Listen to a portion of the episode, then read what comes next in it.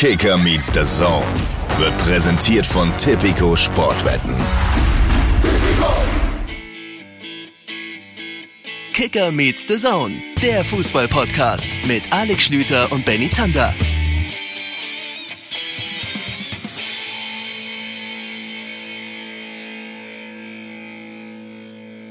Einen wunderschönen guten Tag. Ich muss heute sagen, einen wunderschönen guten Morgen. Da ist mir völlig egal, wann ihr diese Folge hört, denn es ist sehr früh und das möchte ich euch einmal mitteilen. Schön, dass ihr mit dabei seid. Ein frohes Neues, die erste Folge im Jahr 2022. Ich freue mich sehr, dass ihr bei Kicker Meets the Zone weiterhin dabei seid. Mein Name ist Alex Schlüter.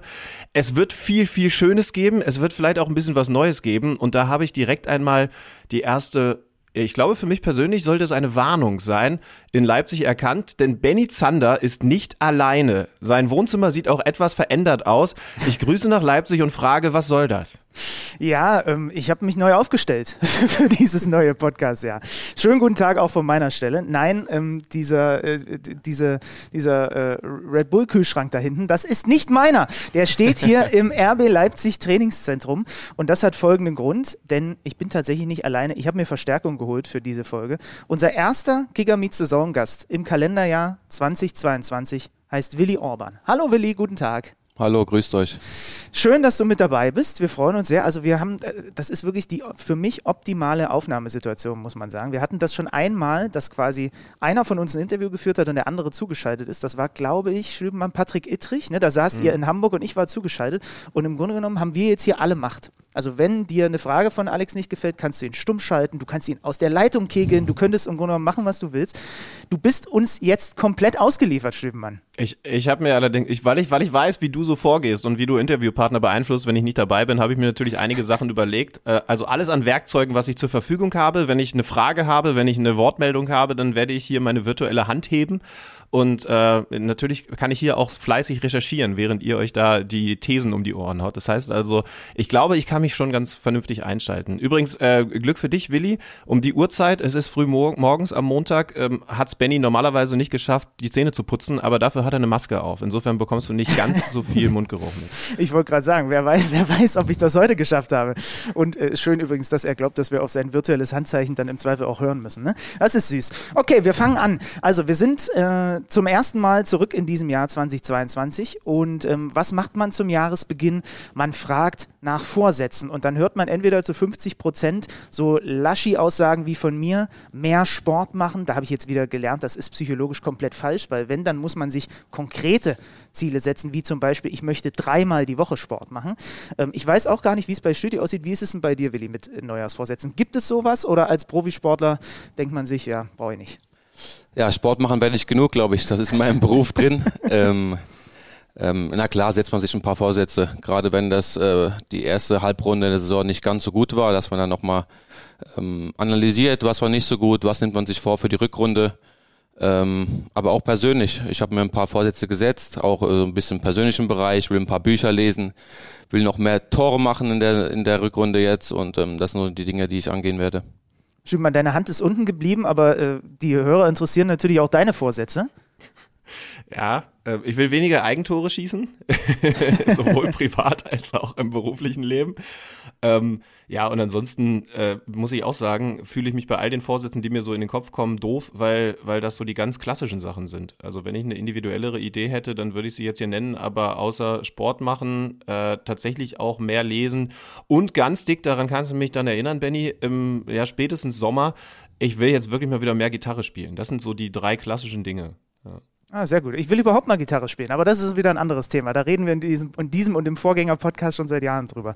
Ähm, euer Jahresauftakt mit RB ist geglückt. 4-1 gegen Mainz. Ähm, man muss einschränken, was dieses Spiel angeht, dass natürlich sich die Partie komplett verändert hat nach 20 Minuten, nach, einem Rot, äh, nach einer roten Karte, nach einem Platzverweis für, für Hack und einem Elfmeter, der euch dann in Führung bringt.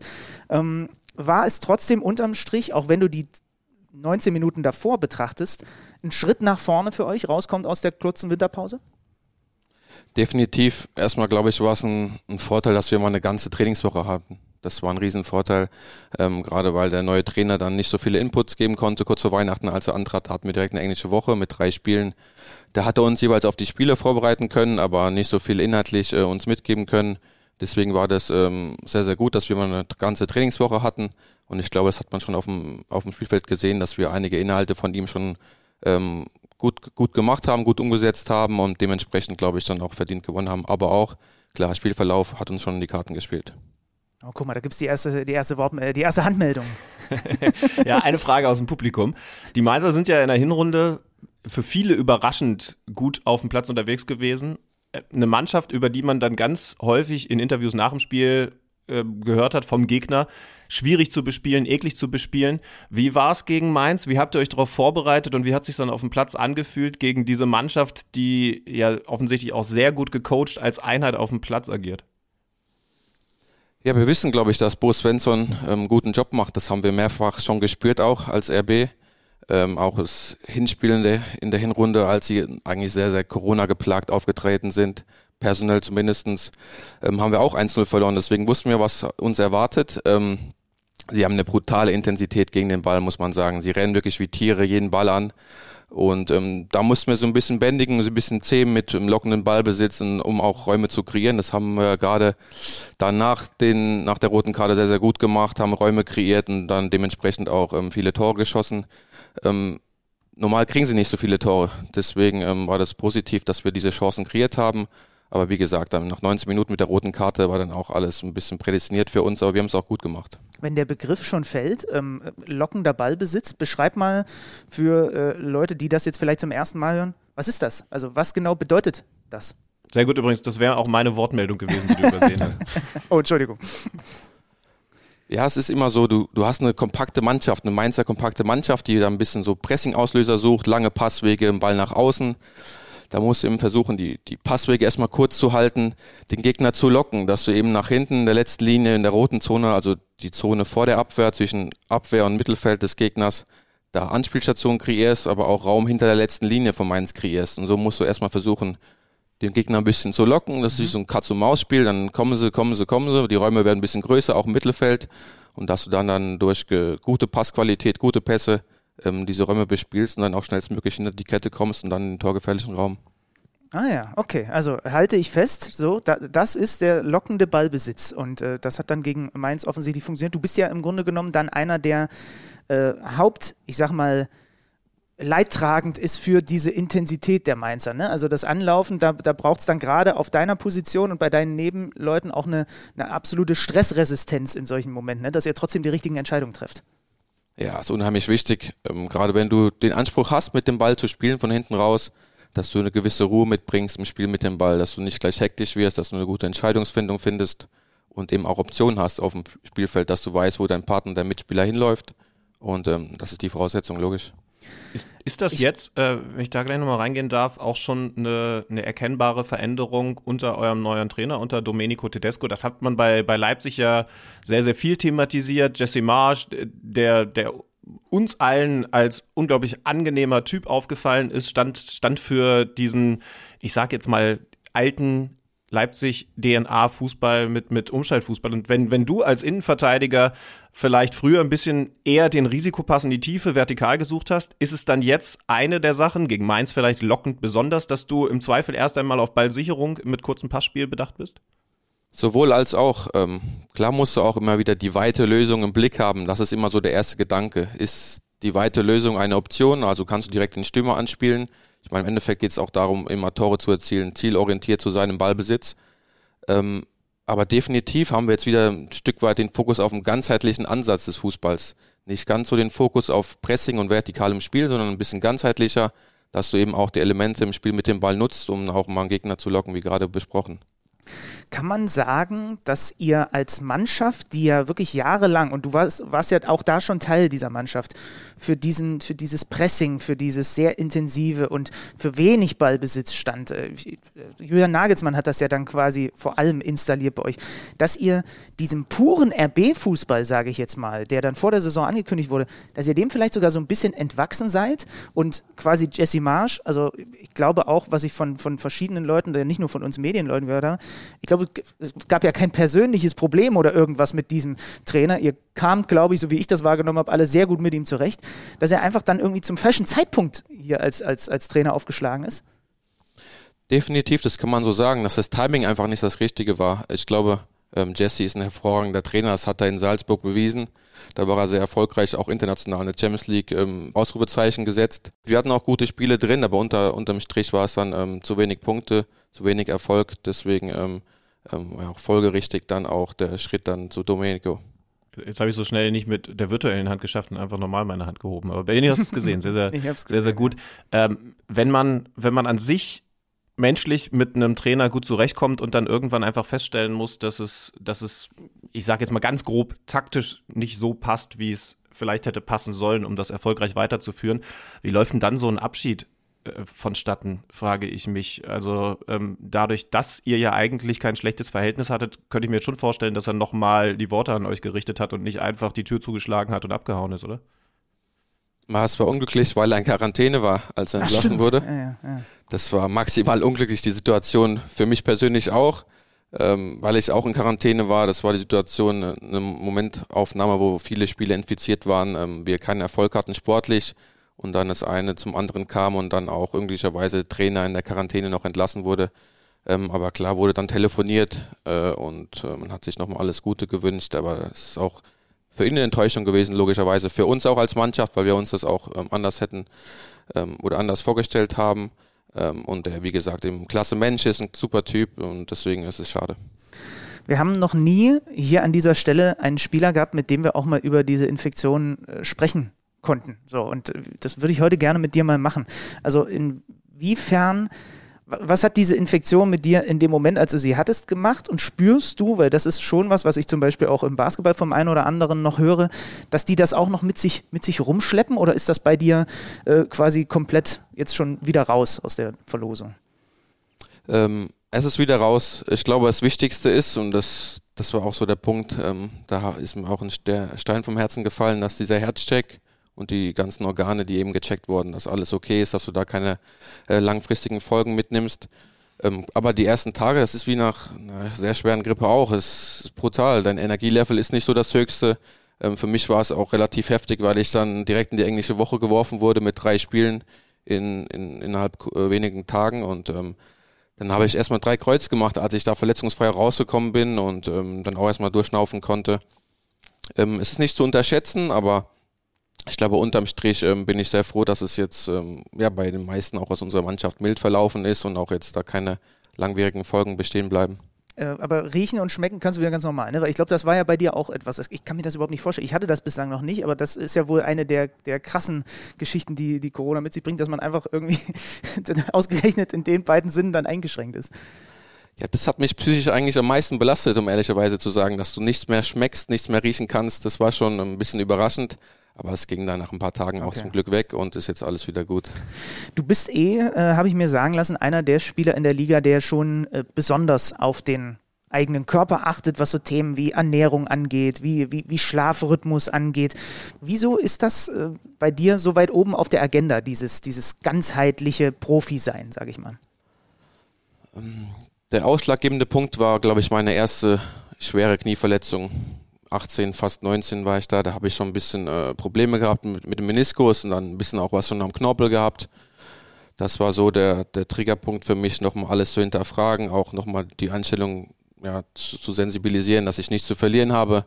Ich muss alles investieren, alles hinterfragen, alles verbessern, optimieren und dann habe ich auch angefangen, so Bücher zu lesen über Trainingslehre, über Ernährung etc. Und das war schon so auch der, der Moment, wo ich dann nochmal Vollgas gegeben habe, um alles rauszuholen aus meinem Potenzial, beziehungsweise ich hatte nichts mehr zu verlieren und das war ähm, so der ausschlaggebende Punkt.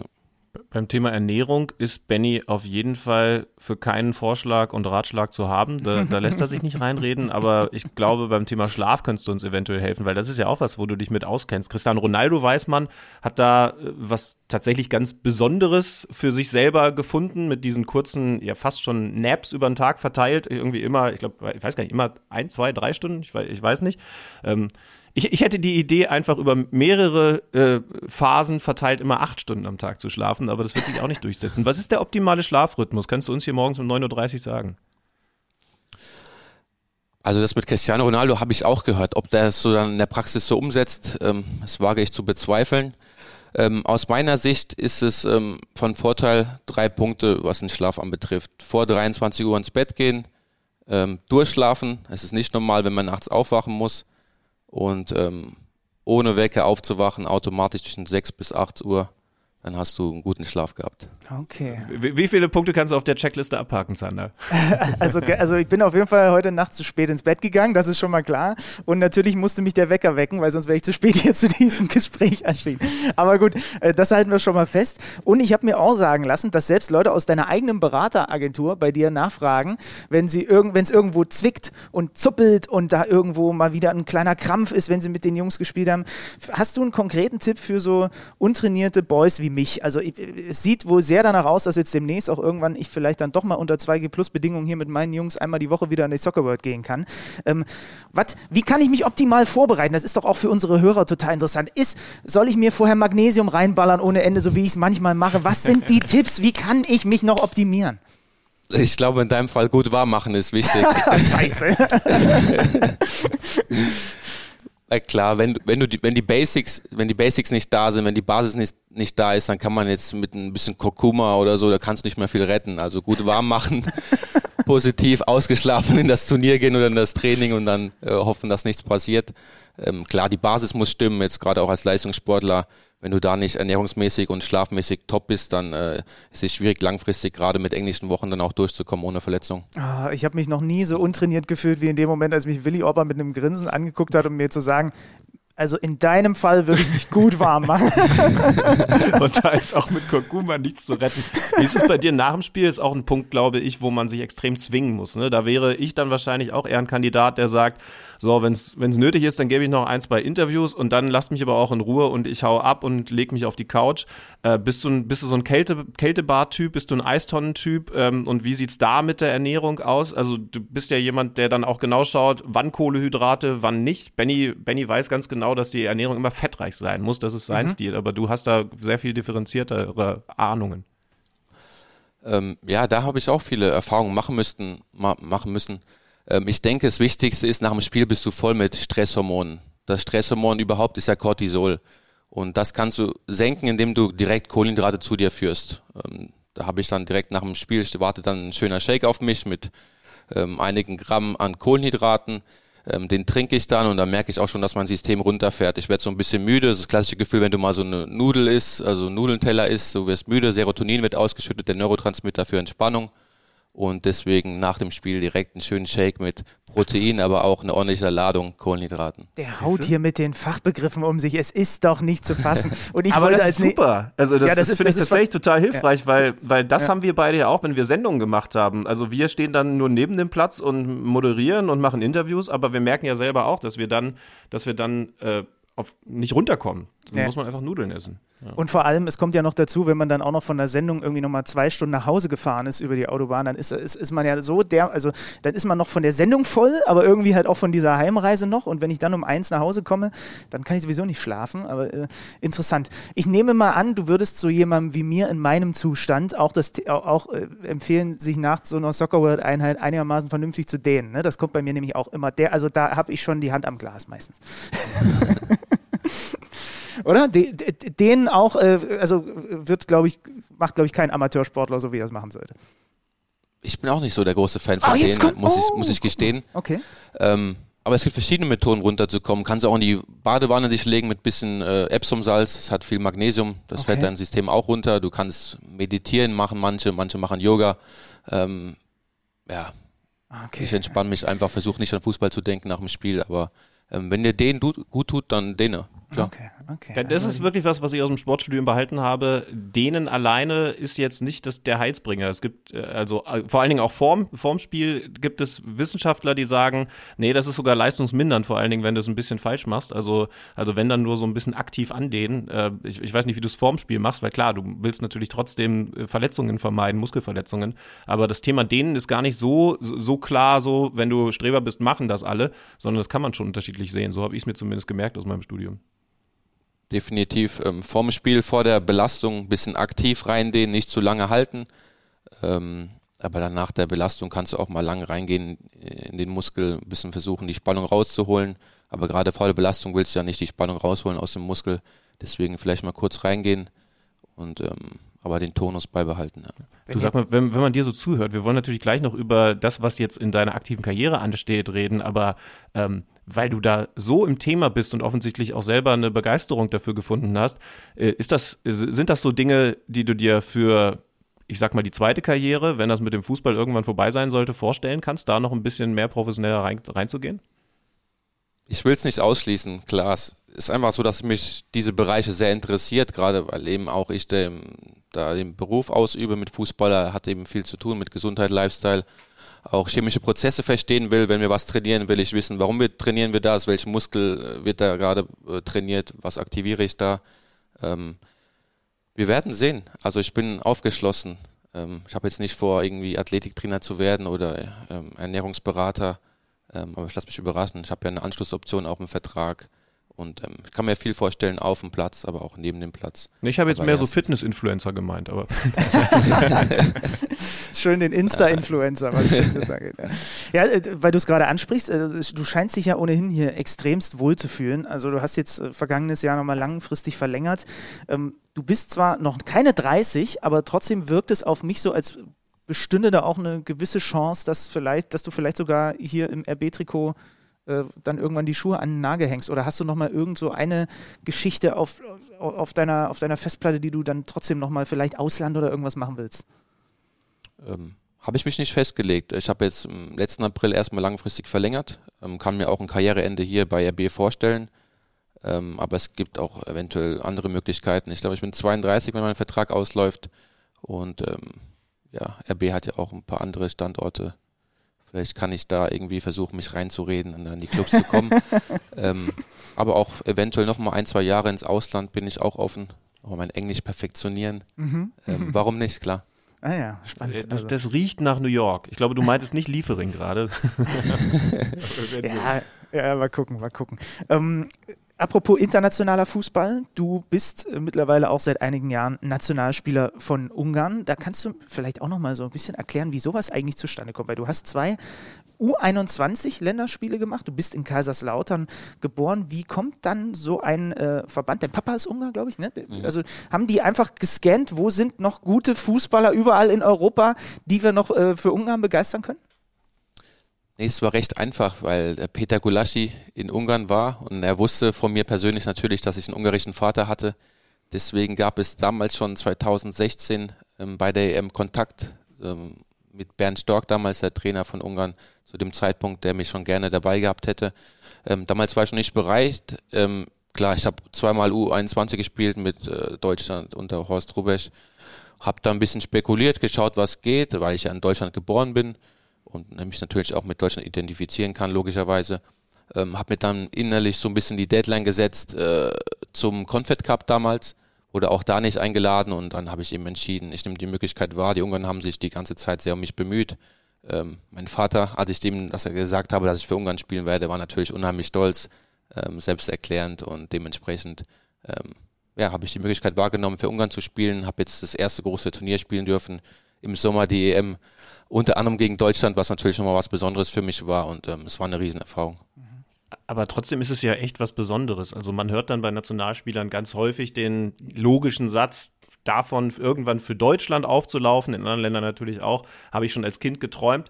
Äh, bei dir war logischerweise nicht der Kindheitstraum für die ungarische Nationalmannschaft aufzulaufen oder hast du es immer irgendwie im Hinterkopf gehabt? Und wie hat sich dann angefühlt, als du zum ersten Mal das Trikot da anhattest, die Nationalhymne gehört hast und all das?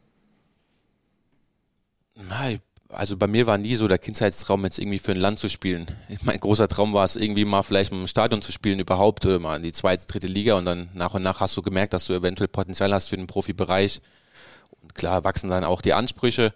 Ähm, aber sowas wie für ein Land zu spielen, ist mit das Emotionalste, was es gibt. Du repräsentierst quasi eine ganze Nation und meine Wurzeln liegen auch in Ungarn. Als ich dann das erste Mal da stand, die Nationalhymne da äh, gehört habe und ähm, ja, da ging schon Gänsehaut ab. Das ist ja klar. Ähm, da sind große Emotionen im Spiel und ähm, es macht mich unheimlich stolz, dass ich auch ähm, das Land bei der EM vertreten konnte und dann auch jetzt zu den nächsten, die nächsten Länderspiele gehen werde. Nations League, glaube ich, steht demnächst an. Wieder Deutschland als Gegner, wieder besondere Spiele. ähm, aber ich glaube, diesmal wird es nochmal einen Tick schwieriger als bei der EM.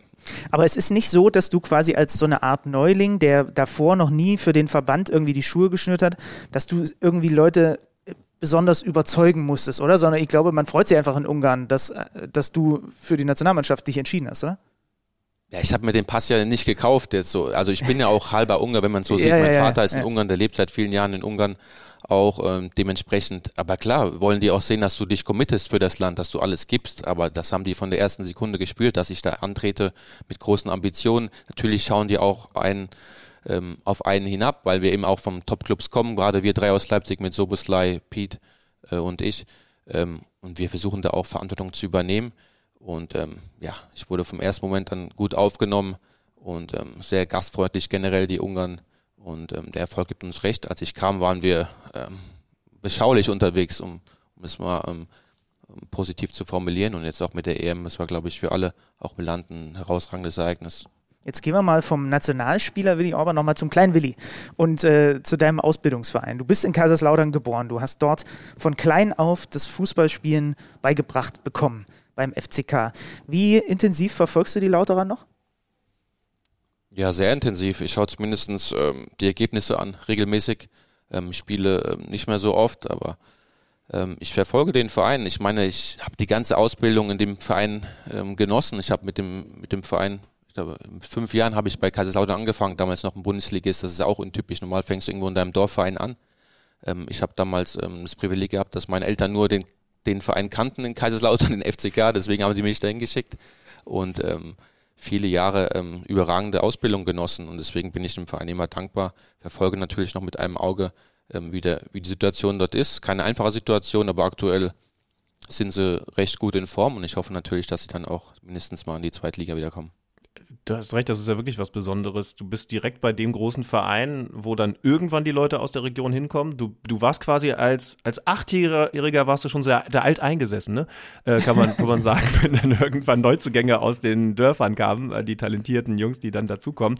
Ähm, wann hast du selber für dich zum ersten Mal festgestellt, oh, das könnte wirklich was werden, hier beim FCK und dann in der großen, weiten Welt mit Fußball Geld zu verdienen?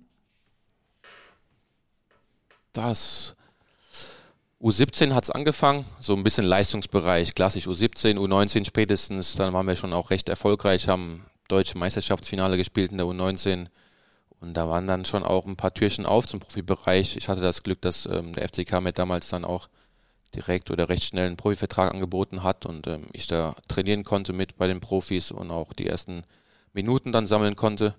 Ähm, ja, spätestens in der U19 hat es dann so ein bisschen, also hat es dann richtig angefangen mit dem mit den Ambitionen auch Profi zu werden. Als Urlauterer, der dann, ich glaube, bevor du nach Leipzig gewechselt bist, war es auch die Situation, dass ihr mehrfach knapp am Aufstieg vorbeigeschrammt seid, ne? aus der zweiten Liga in die Bundesliga. Hat das dann trotzdem noch einmal muss, also musst du das noch einmal mehr die Schleife in deinem Kopf machen? Ich gehe jetzt wirklich von diesem Club hier weg. Ist dir das, ist dir das schwer gefallen, dann einen neuen Schritt zu machen? Ja, natürlich ist das schwer gefallen.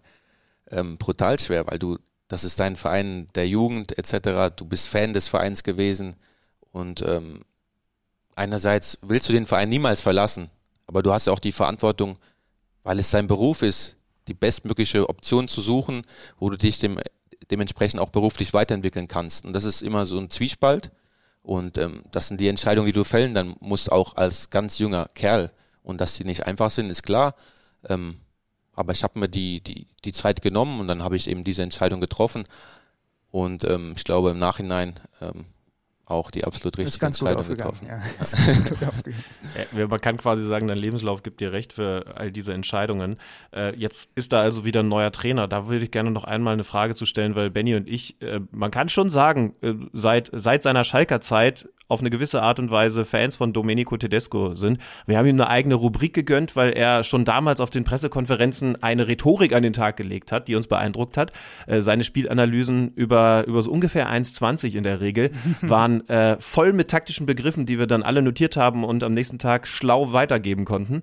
Wie ist der in der Kabine? Also, wir haben ja jetzt schon gehört, Jesse Marsch war jemand, der offensichtlich einen guten Weg auch zu euch gefunden hat, was die Kommunikation angeht. Tedesco ist schon nochmal speziell, oder?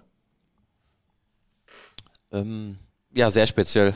Ähm, er macht es gut. Gerade, gerade auch ähm, die Dinge wie Motivation, die letzte Ansprache vor dem Spiel. Da trifft er oftmals den richtigen Ton. Es ist immer so eine Herausforderung, wenn du so viele Spieler hast, dafür alle irgendwie die richtige Frequenz zu treffen und jeden zu motivieren. Aber das macht er sehr gut. Sein großer Vorteil ist natürlich auch, dass er viele Sprachen spricht. Ähm, das kommt gut an in unserer Mannschaft und ähm, sehr, sehr akribischer Typ, auch ein intelligenter Mensch. Das merkst du schon. Also der erste Eindruck ist sehr, sehr gut.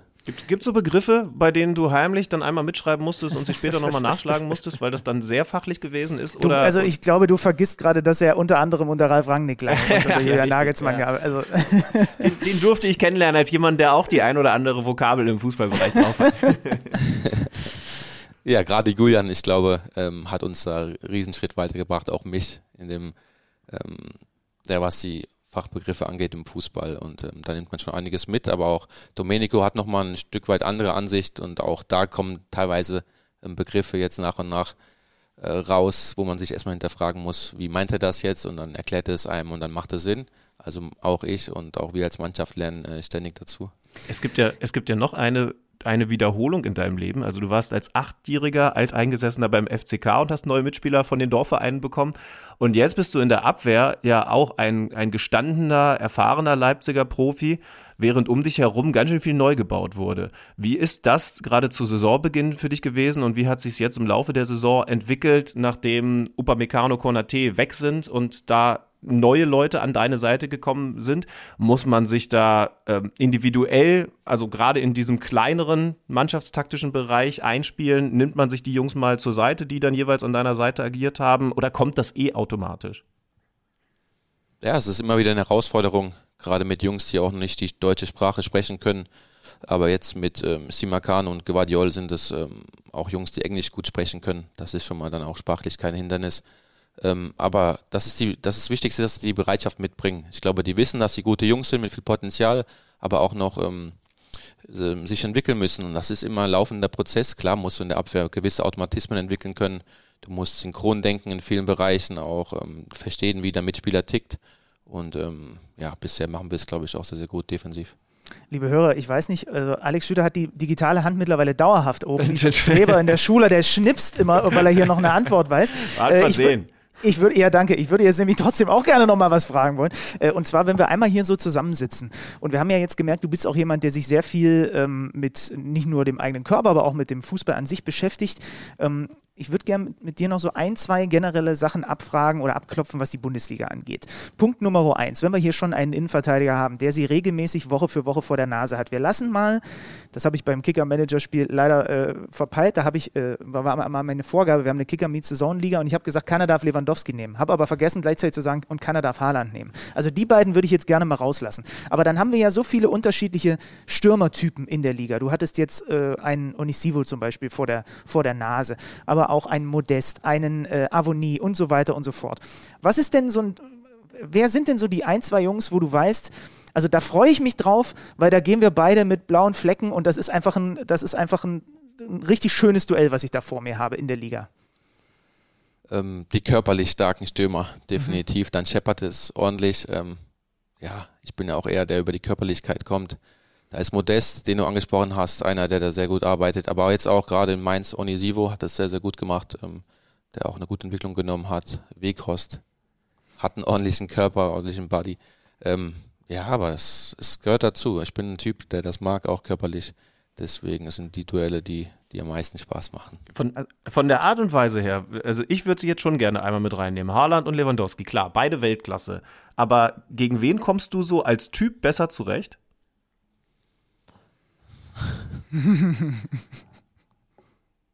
Das ist jetzt lockende Frage, nennen wir das. nee, ich mein, wir machen natürlich den anderen damit nicht schlecht, aber wir haben schon nee, oft nee, drüber ja, geredet, also auch in unserer aktiven Karriere, die natürlich bei weitem nicht so groß war, äh, und wir haben, glaube ich, auch weniger Geld verdient, aber da gab es Leute, gegen die kam ich einfach besser zurecht, obwohl die vielleicht mehr Talent hatten, als bei mir waren es dann so die Quirligen, die technisch gar nicht so stark waren, aber die haben mich halt immer doof aussehen lassen. Also man, es ist ja schon so ein bisschen typenspezifisch. Halland, muss ich sagen, hatte ich erst, glaube ich, einmal gegen Dortmund. Ähm, ich glaube, wenn du denen beide ein bisschen Raum und Zeit gibst, ähm, sind beide sehr komplett. Es ist unheimlich schwierig, äh, dann noch zu verteidigen, aber du musst es dann versuchen, im Verbund zu lösen. Aber ähm, ich glaube, was das angeht, ist, glaube ich, auch Lewandowski mit seiner Erfahrung schon nochmal einen Schritt voraus äh, vor Halland, der eben ein bisschen von seinem jugendlichen Wahn, von seinem Wahnsinn lebt, von seinem Speed, von seiner Körperlichkeit, von seiner Wucht, aber da auch schon noch ein paar Schritte gehen muss in seiner Stabilität in anderen Bereichen. Ähm, für mich ist Lewandowski schon auch nochmal ein Tick vorne. Wie machst du es eigentlich konkret, während übrigens, ich glaube, im Nebenraum hier mittlerweile alles einmal auf den Kopf gestellt wurde, was bei drei nicht auf dem Baum war? Also hier scheppert es in einer Tour, liebe Hörer, äh, sorry, wenn ihr das im Hintergrund ab und zu mal hört. Wie machst du es konkret in der Spielvorbereitung über das hinausgehend, was der Trainer euch als, als Mannschaft mit an die Hand gibt? Guckst du dir explizit die Videos von den Stürmern, die da auf dich zukommen, nochmal intensiv an und schaust, was machen die für bestimmte Bewegungen, was sind so Muster, die vielleicht erkennbar sind, um dann vorbereitet zu sein am Wochenende?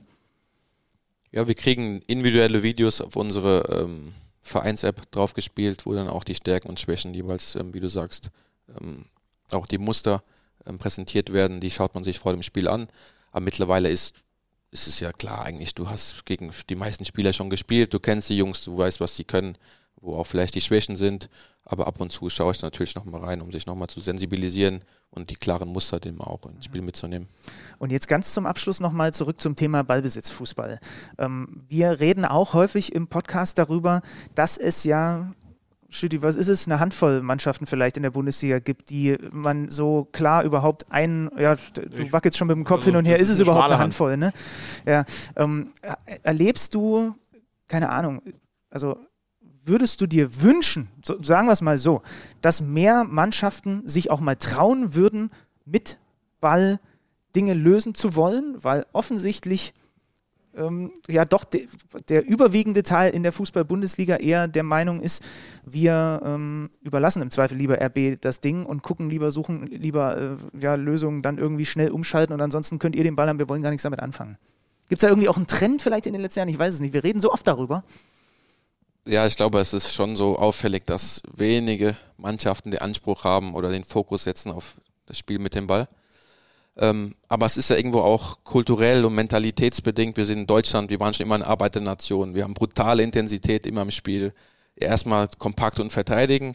Ähm, aber ein bisschen die Balance sollte vielleicht ein bisschen wieder in die andere Richtung, also ein bisschen stimmiger sein, dass man versucht auch ähm, mit dem, mit dem Ball einen klaren Plan zu haben.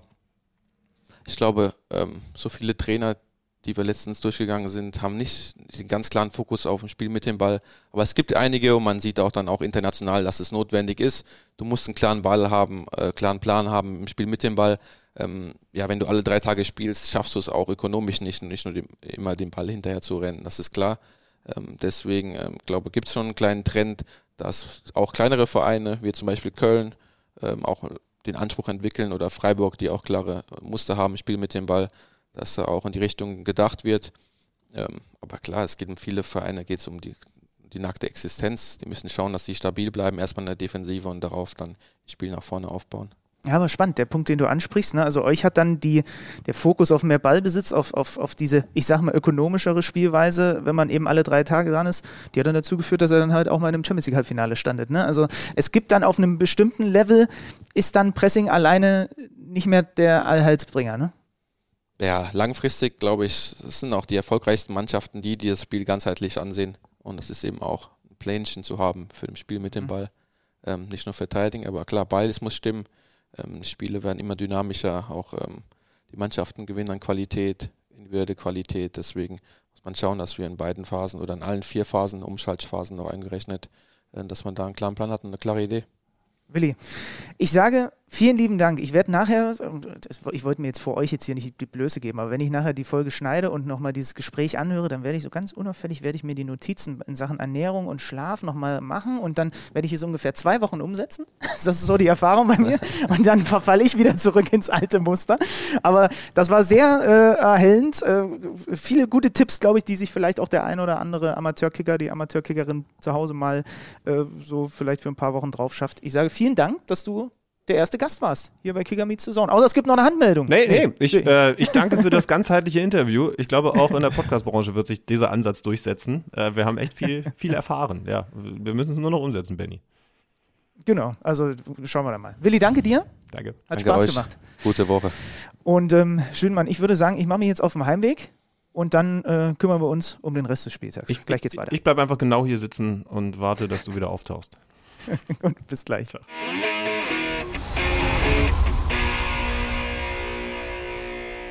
Kohlehydrate nicht am Morgen, weil man dann nicht richtig wach wird, sondern abends, weil man dann schläfrig wird. Das war für mich mindblowing und für mich, ja, es ist wahrscheinlich jetzt schon das lehrreichste, was ich in diesem Kalenderjahr 22 so mitnehmen werde. Ich kann ab jetzt wieder auf Durchzug schalten, weil mehr kommt nicht. Ja, das war der, das war der Sinn dieser, dieser ersten äh, Podcast-Gesprächseinheit, dass unsere Hörer direkt zum neuen Jahr Dinge mitnehmen können, die sie dann auch sofort anwenden können. Ich bin mittlerweile wieder zu Hause angekommen, ähm, habe mich einmal durch den nicht existierenden Verkehr in Leipzig äh, gewälzt, um jetzt mit dir, mein lieber Alexander Schlüter, auch noch auf den restlichen Spieltag zu gucken. Wir haben noch gar nicht angekündigt, wir werden nachher auch uns intensiv auch noch mit der TSG Hoffenheim beschäftigen, ähm, weil die auf Platz drei plötzlich stehen und ja, so richtig, ja. Ich habe jetzt gerade gesagt, sind sie da der Jäger der Teams da oben, aber sind dann auch irgendwie sechs Punkte. Sie sind halt irgendwie die besten von allen, die unter Bayern und Dortmund sind, ne? Ja, also man muss ja nicht gleich Bayernjäger sein, um hier einmal im Podcast ein bisschen ausführlicher erwähnt zu werden. Ich glaube, der Grund liegt vielmehr darin, dass das eine Mannschaft ist, die das anders macht als ganz viele Mannschaften. Willi hat es ja gerade schon angedeutet. Äh, also wenn es schon wenige Ballbesitzmannschaften gibt, dann können wir Hoffenheim zumindest dazu zählen. Und das ist doch eine schöne Sache. Ja, das stimmt. Und nachher müssen wir übrigens auch noch auf äh, das Kicker-Manager-Spiel schauen. Da wollte ich ihn eigentlich gerade noch fragen. Ich habe, kleiner Spoiler, ich habe André Silva verkauft und offensichtlich bei jetzt zwei Toren war das mal wieder ein typischer Zander, den ich da gebaut habe beim Kicker Manager. Ja, das äh, heißt viel Gutes für die Karriere von André Silva. Naja, gut. Äh, haben wir zu äh, Leipzig-Mainz noch irgendwas? Ansonsten würde ich sagen, springen wir ähm, ins. Äh, ja, wir können vielleicht noch kurz, also äh, aus Mainzer Sicht, weil wir darüber jetzt noch nicht geredet haben, sagen, dass es natürlich erstmal sehr unglücklich gelaufen ist mit dieser, äh, wie war im Anschluss dann auch die Formulierung, mit der größten möglichen Bestrafung, die es im Fußball gibt. Also Elfmeter und Rot gibt es ja seltener, aber immer noch. Und da war es dann mal wieder der Fall für Hack. Und dann ganz ungünstig aus Mainzer Sicht und natürlich auch total ärgerlich. Sie machen trotz Unterzahl den Anschlusstreffer und dann das Zentrum auf und kassieren so ein Leipziger Gegentor.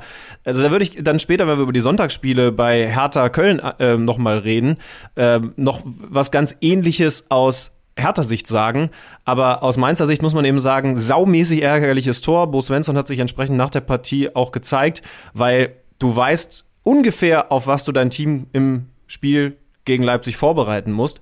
Und dann kriegst du genau so ein Ding. Zentrum auf, das nutzen sie mit Geschwindigkeit, machen das 3-1 und das Thema war gegessen. Ja, bärenstarker Nkunku äh, nach seiner Einwechslung zur Pause. Ähm, Schlimm, machen wir übrigens dein Mikro ein bisschen runter. Ich habe das Gefühl, ich rede die ganze, also äh, ihr müsst euch das so vorstellen, liebe Hörer, Alex Schüler hat sein Mikro einfach komplett vorm Gesicht und ich kann halt einfach überhaupt nicht deinen dein Gesichtsausdruck sehen. Ich weiß, dass er meistens, wenn ich rede, ein bisschen angewidert ist, aber ich möchte es wenigstens schon sehen, die Anwiderung, Angewidertheit, wie auch immer das Substantiv ist. Lass uns jetzt über Freitag reden. Mhm. Ich war in einem Stadion, in dem sonst nicht viele waren. Geisterspiel in München und vor allen Dingen ganz viele Leute nicht in der Allianz Arena, sondern im, in Quarantäne. Das ist die aktuelle Situation beim FC Bayern. Ihr könntet das eventuell mitbekommen haben. Und so müssen wir sagen, dass wir ein Spiel erlebt haben, also ich nah dran, du am Fernseher, das jetzt will ich, will ich nicht die falsche Formulierung verwenden, das am nächsten an unfairem Wettbewerb gewesen ist, seit es die Bundesliga gibt. Also du bist. Und lauterem und äh, verzogenem Bild, was auch immer die richtige Formulierung ist. Du weißt schon, was ich meine. Eine Mannschaft vom FC Bayern München sah so anders aus, wie sie nur aus, anders aussehen kann. Also du bist ähm, der Überzeugung, weil es wurde dann ja auch diskutiert, zum Beispiel hatten ja die, ähm, die Mainzer waren ja auch so unglaublich gebeutelt. Ich glaube, es war sogar das Spiel gegen RB, ne, was Willi gerade ansprach, als sie auch so viele Corona-Fälle hatten und wo sie halt auch antreten mussten, in Anführungsstrichen. Du wärst aber, nachdem, du hast ja da sicherlich auch einen Haufen Gespräche auch nochmal rings ums Spiel geführt, so gut das eben möglich ist in Corona-Zeiten, du wärst eher auf dem Trichter gewesen zu sagen, dieses Spiel hätte verschoben werden sollen auf einen anderen Zeitpunkt? Ja, also es war halt nochmal ein bisschen was anderes, als das Mainz zum Beispiel erlebt hat. Jetzt gibt es da ja Regularien.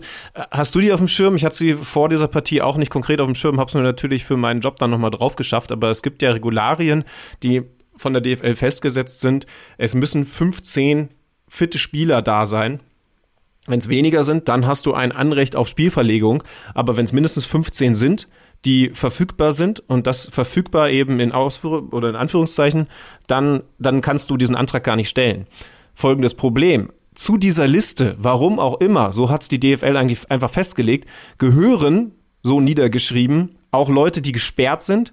Da gehört auch ein Leon Goretzka dazu, obwohl der seit Wochen mit Achillessehnenverletzung ausfällt. Aber offiziell ist der verfügbar. Und das ist natürlich Quatsch. So haben sie dann neun Ausfälle über Corona gehabt, plus Leute wie Leon Goretzka, plus Afrika-Cup-Teilnehmer wie Chupomoting und Saar. Und dann ist es einfach nicht mehr, nicht mehr fair gewesen. Und natürlich ist es, also, Lass uns da vielleicht gleich mit Blick auf die Rückrunde und auf das, was ich da befürchte, noch ein bisschen intensiver drüber reden. Erstmal zum Spiel, weil das ist mir ja auch wichtig.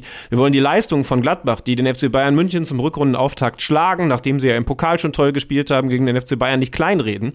Aber natürlich war es ein Spiel unter besonderen Vorzeichen. Aber lass uns erst über das Spiel reden und dann über das, was es irgendwie mit der Rückrunde macht. Ja, also ich hatte das tatsächlich auf dem Schirm, weil das im Basketball auch so ist, dass diese Hygiene äh, oder diese Hygienekonzept offensichtlich halt beinhaltet, dass dann nur Leute gezählt werden, die tatsächlich auch wegen Corona fehlen. Und da muss man, glaube ich, tatsächlich nochmal ins, ähm, wie, wie, soll ich das nennen, ins Nachschärfen gehen, was, was das angeht. Lass uns mal auf die Aufstellung gucken, weil das war natürlich mit äh, Spannung erwartet worden. Ihr habt auch dann äh, in der Sendung so ein bisschen gerätselt, wie ordnet das jetzt genau an, weil ähm, vom Personal her Ulreich, Pavard, Süd Süle, äh, Rocker, Musiala, Tillmann, Kimmich, Sabitzer, Gnabry, Müller, Lewandowski. Die Frage, wer spielt denn eigentlich außen, ja, und äh, defensiv? Und ähm, vorher waren schon so ein bisschen die Töne, ja, könnte sein, dass Kimmich und, und, und Sabitzer vielleicht diese Außenposition dann in der Viererkette übernehmen, was natürlich schon ungewohnt zu sehen ist. Genauso ist es dann ja tatsächlich auch gekommen. Ne? Also das hatte sich Julian Nagelsmann überlegt, der ja interessanterweise auf der Pressekonferenz vor dem Spiel natürlich gesagt hat, alles nicht, alles nicht einfach, aber aus Trainersicht kann das auch eine Herausforderung sein ähm, äh, oder, oder kann das auch ja, dich, dich in einer gewissen Art und Weise eben aus deiner Komfortzone rausholen, weil du halt Spieler auf Positionen aufbieten musst, die vielleicht nicht ihre Top-Position sind. Das fand ich einen ganz interessanten Gedanken zumindest von ihm. Ja, und ist ja auch löblich, das muss man allgemein mal sagen, dass die Bayern sich vor der Partie sehr, sagen wir, fair verhalten haben, geäußert haben und eben nicht gesagt haben, eigentlich darf dieses Spiel nie stattfinden, egal wie es ausgeht, wir fühlen uns jetzt schon als Sieger, was auch immer. Ne? Das äh, wäre theoretisch im Bereich des Möglichen gewesen, aber das haben sie nicht gemacht, sondern Julian Nagelsmann hat das eben als besondere Challenge angenommen. Man musste noch was dazu fügen. Es ist nicht nur so, dass er Leute wie Kimmich und Sabitzer auf Außenverteidigerpositionen gestellt hat. Gerade Kimmich kennt das natürlich. Äh, für Sabitzer ist es noch ein bisschen mehr Neuland, auch wenn es nicht das allererste Mal gewesen ist.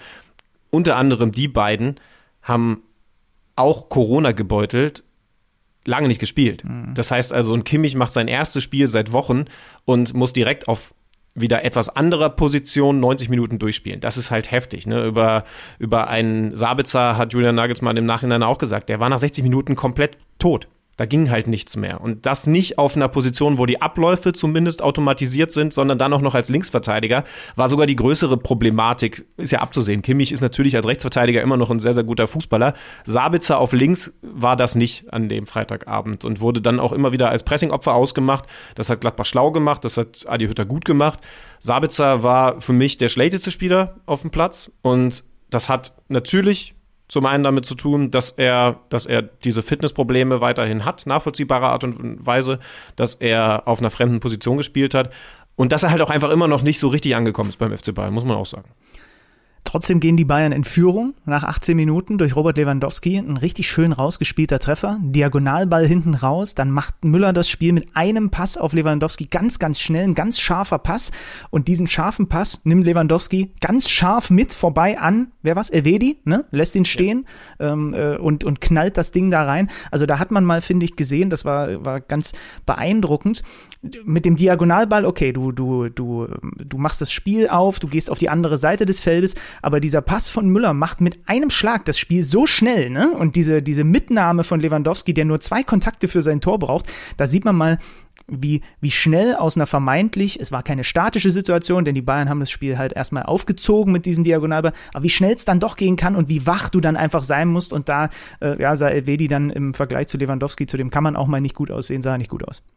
Ja, gibt sogar noch ein, eine Bewegung mehr, die das Tor ermöglicht hat, der Tiefenlauf von Kimmich der überhaupt nur das Zentrum freigeräumt hat für das Anspiel auf Müller, der dann die Zeit hat, den Pass zu spielen. Also da gehören dann, das haben wir im Vorlauf versucht, ein bisschen ausführlicher darzustellen, auch immer wieder Sprints abseits des Balles dazu, die man so gar nicht so richtig wahrnimmt, die kräftezehrend sind, weil das ja jeder Sprint auch für Fußballprofis ist, aber die dann eben am Ende in solchen Kleinigkeiten den Ausschlag geben, dass so ein Pass möglich ist und das, was dann passiert von Lewandowski ist. Das ist so ganz klassisch hey, hallo, ich bin übrigens der beste Mittelstürmer der Welt. Zwei Kontakte, Abschluss. Ich finde, dass nicht nur Elvedi nicht besonders gut aussieht, sondern auch Jan Sommer zumindest mit einem auch. Fragezeichen zu versehen ist. Ja. Also, das ist kein Patzer, aber es ist auch kein unhaltbarer Ball, ist meine Meinung.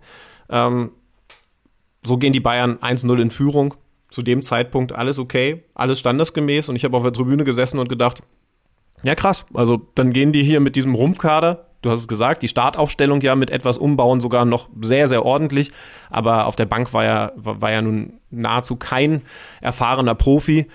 Und die gehen trotzdem mit Führung und schaukeln das Ding durch. So war mein Eindruck. Und äh, dann erst kam Gladbach auch mit ein bisschen Umstellung, mit anderem Anlaufen zurück und hat's gedreht. Ja, und zwar in vier Minuten. Ne? Also Neuhaus 27. Das verteidigen die Bayern dann in der eigenen Box ziemlich konfus nach der Flanke von Leiner. Am Ende ist es äh, Kimmich unglücklich, der das Ding Neuhaus genau vor den, vor den Fuß legt und der haut ihn rein.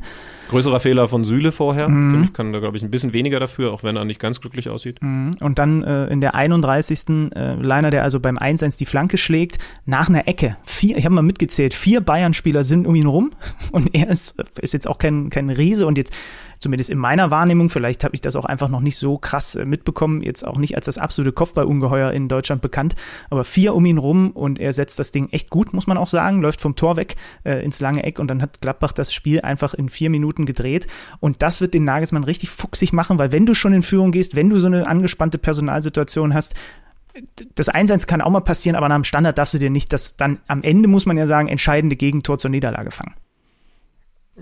Ich glaube ehrlich gesagt, dass ihn das erste Tor noch mehr geärgert hat. Ähm, Standardsituation immer ärgerlich, aber das erste war eine Flanke, die du eigentlich ja. als Offensivspieler gar nicht bringen darfst, weil das 1 gegen 4 im 16er ist. Und dann machen es die Bayern so schlecht, dass trotzdem Tore daraus entsteht. Also ich glaube, das war sogar noch ein bisschen schlimmer, aber ja, meine Güte, beide Sachen waren vermeidbar, das muss man auf jeden Fall sagen. Und wenn man vermeidbare Gegentore bekommt in so einem Spiel, in dem du dann wieder mehr aufwenden musst, um es zu drehen, in dem du dann, und das war sehr, sehr deutlich, von der Bank eben nicht die klassischen, ich sage jetzt mal, Kingsley Commands und, und wer da sonst immer so alles kommt, bringen kannst, sondern dann eben Wanner und Copado, einsetzt. So talentiert sie sind, Wanner, jüngster Spieler für die Bayern ever, hat damit Musiala abgelöst. Alles schön und gut, aber es ist ja nur nachvollziehbar, dass dann da eben nicht die ganz krasse Wende gekommen ist. Wobei man sagen muss, sie haben in der zweiten Halbzeit eine Phase gehabt, da haben sie wirklich im Zwei-Minuten-Takt. Als Moderator schreibt man sich ja dann die Minuten immer mit und bespricht dann, welche Szenen wollen wir nochmal zeigen. Es war wirklich, ich, ich, ich kann es jetzt nicht mehr genau sagen, so 68, 70, 72, 74, Chance um Chance, wo dann Sommer auch gut pariert hat. Also, das am Ende null Punkte dastehen, Gladbach dieses Spiel gewinnt. Das muss so trotz all dieser Fehler in der Defensive nicht passieren. Ich glaube, ein Unentschieden wäre mindestens gerechtfertigt gewesen, aber es kann halt passieren, wenn, wenn du so ein Spiel spielst, also solche Fehler auf dem Platz machst und diesen Kader zur Verfügung hast, den du da eben nur hattest.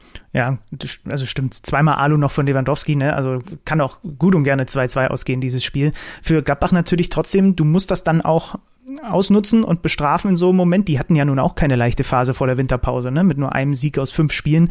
Und äh, das war auch alles ganz schön wackelig unter Adi Hütter. Das wird ihnen jetzt gut tun, auch wenn am Ende, glaube finde ich auch, also unentschieden wäre vollkommen in Ordnung gewesen für diese Partie. Ja.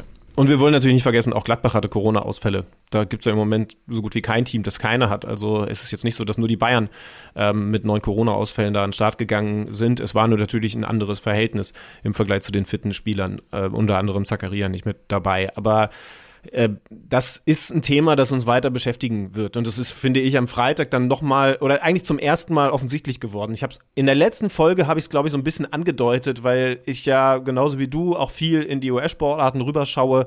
Da ist diese Welle, die uns ja leider jetzt erst so richtig erreicht hat, diese Omikron-Welle, schon angekommen gewesen. Und man hat gesehen, wie viele Spieler da ausfallen. Offensichtlich ist dieses Virus, diese Virusvariante ja etwas anders geartet, eben dass es nicht so schwere Verläufe gibt. Die gibt es, aber es gibt weniger davon.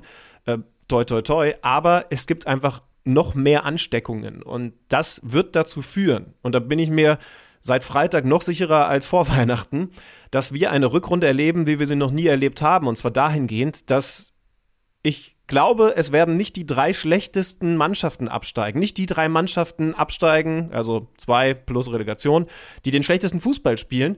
Es werden auch nicht die sechs Mannschaften in die internationalen Wettbewerbe einziehen, die den besten Fußball gespielt haben, sondern da kommt immer noch der Zusatzfaktor, die mit Corona am besten klargekommen sind. So viel man selber dafür tun kann und eben so viel Glück man dann dabei haben kann, dass sich die Leute nicht so viel anstecken. Und ich glaube, das ist ein Faktor, der diese Liga, wenn man es neutral formulieren oder positiv formulieren will, in der Rückrunde sehr interessant machen kann, aber natürlich irgendwie auch unfair. Weil, also ganz ehrlich, wie gesagt, Gladbach hat ein gutes Spiel gemacht in einer ganz wichtigen Phase in der Saison. So reinzukommen nach einer verkorksten, kann man ja schon sagen, Hinrunde, super wichtig.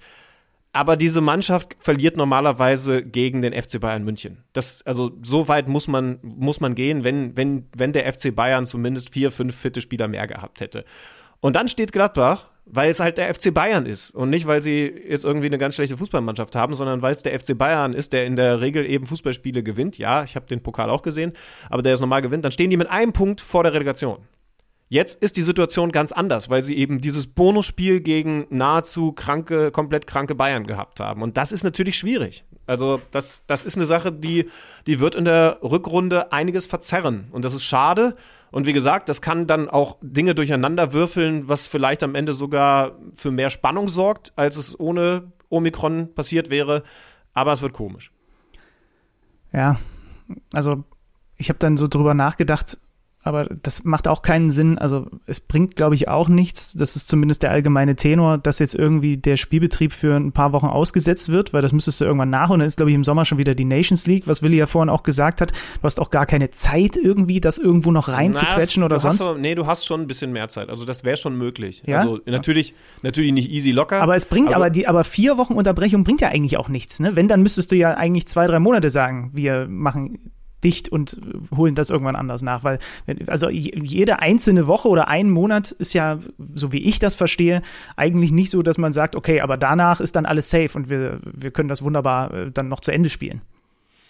Nee, safe wird's auf keinen Fall sein, aber wozu das natürlich beitragen könnte, ist, dass die Spieler, die, die, die Kimmichs, die, äh, ja, gibt ja so viele, die dann jetzt wieder, äh, wir haben es ja von Willi auch vorhin gehört, das war mir gar nicht so bewusst, aber der hat es ja ähnlich erlebt, die dann vielleicht auch erst langsam wieder zurückkommen, dann wenigstens halbwegs langsam rangeführt werden, nämlich auf gesunder, in gesundem Maße. Und das hätte es natürlich als Vorteil. Trotzdem ist klar, dass, dass die DFL das nur im äußersten Notfall machen wird und wann genau das wirklich ein äußerster Notfall ist, das muss man, das muss man definieren. Ich fürchte aber, aber dieses Thema wird kommen. Ähm, es, es ist für mich gesetzt, dass es Spielabsagen geben wird. Und dann ist eben die Frage, wird es einen Spieltag geben, an dem es so viele Spielabsagen gibt? Man muss ja nur nach England schauen. Klar, die gehen da im Moment noch mal ein bisschen rigoroser vor, ähm, von der Politik angeordnet, äh, mit Fans beispielsweise. Aber da hast du Mannschaften, die noch mal mehr Ausfälle haben als Bayern und entsprechend werden da die Spiele auch abgesagt. Darauf müssen wir uns, glaube ich, einstellen. Es gibt noch eine zweite Sache, die mir gekommen ist über die Feiertage und die ich jetzt eben dann nach dem Spiel am Freitag auch noch mal ein bisschen intensiver im Kopf durchgegangen bin. Und du wirst gleich merken, nicht nur, nicht nur mit mir selber im Kopf bin ich die Sache durchgegangen. Ich glaube, die Rückrunde wird diesen Faktor Glück beinhalten. Wie viele Corona-Fälle haben wir? Übrigens ja auch, wie viele dann gehäuft. Man kann zwei, drei über jeden Spieltag besser verkraften als dann mal einmal so richtig, so wie man es jetzt bei den Bayern erlebt hat. Aber ich glaube, dass wir einen weiteren Faktor bei der Bewertung für Überraschungen, für Durchstarter oder dann eben auch abrutschende Teams in der Rückrunde haben werden. Und das ist die Tiefe des Kaders. Ich glaube tatsächlich, dass die Mannschaften, die man jetzt auf dem Zettel haben muss, denen man bessere Chancen ausrechnen sollte, dass die vor allen Dingen einen tiefen Kader haben werden. Und da gibt es ja durchaus Unterschiede. Also mir kommen als erstes so Mannschaften wie Hoffenheim, wie Leipzig, bei denen wir ja auch vor der Saison analysiert haben, die haben in der Spitze vielleicht nicht die Qualität wie Mannschaften wie Dortmund und, und Bayern sowieso nicht, also wenig, wenig absolut internationale Spitzenklasse, aber halt viel dahinter und, und das auch von den Positionen 12 bis 20 und, und nicht nur bis zu der Position 14 oder so. Und ich könnte mir vorstellen, dass das einen Ausschlag gibt. Weil ich aber gesagt habe, ich kann es mir vorstellen, habe ich mir gedacht, da sollte man sich weitere Mühungen, äh, Bemühungen und Beschäftigungen mitgeben ähm, und bin in den Keller gegangen. Und habe geklopft und habe gesagt, Tappe, hier liegt ein Zettel, nimm ihn, lese ihn dir durch und liefer dann was ab, wenn du soweit bist. Und jetzt würde ich einfach noch mal gucken, ob er auch fleißig gewesen ist.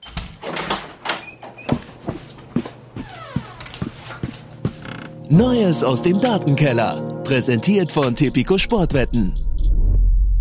In einer Bundesliga-Saison, die wie keine Saison zuvor durch Verletzungen und auch Spielerausfälle geprägt ist, ist die Kaderbreite natürlich ein enorm wichtiger Faktor. Und genau in diesem Punkt sticht das Team der Stunde in der Bundesliga auch besonders heraus. Die Rede ist natürlich von der TSG Hoffenheim. Diese stellt nämlich mit 35 Spielern den größten Profikader der Bundesliga. Aber es geht ja eben nicht nur um die reine Anzahl an Spielern im Kader, sondern dann auch darum, wie diese genutzt werden. Und genau das klappt bei der TSG besonders gut. Bereits 16 verschiedene Spieler trafen in der Liga für Hoffenheim. In den großen fünf Ligen Europas hat kein anderes Team mehr verschiedene Torschützen in dieser Saison. Wir sehen also, für Hoffenheim scheint sich ein breiter Kader auszuzahlen. Aber ein Blick in die Zahlen verrät auch, der Faktor Konstanz und Eingespieltheit scheint in dieser Saison eine besonders wichtige Rolle zu spielen. Der SC Freiburg hat als das Überraschungsteam der Liga mit nur 22 Startelfänderungen in dieser Saison die mit Abstand wenigsten der Liga und auch andere Teams wie Mainz, das Team mit den zweitwenigsten Startelfwechseln, oder Köln mit den viertwenigsten Startelfwechseln, stechen in dieser Saison ja besonders positiv hervor.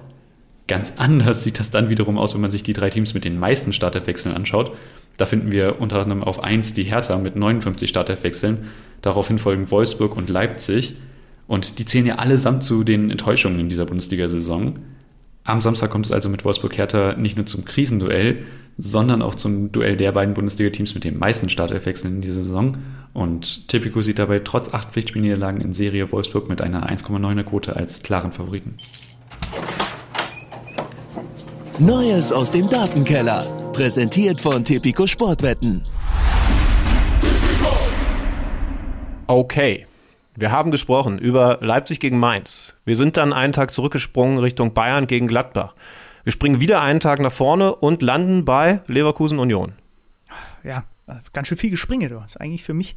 Für ja, mich aber das ist in, im Januar ist das, ist das nur gut. Ja, ja. Ja. Ich habe letztens im Fitnessstudio, ich, ähm, äh, vor ein paar Tagen, habe ich jemanden getroffen, der in die Umkleidekabine gekommen ist und, und einfach so rein, aus, aus dem Frust reingesagt hat, so macht's keinen Spaß mit den ganzen Leuten.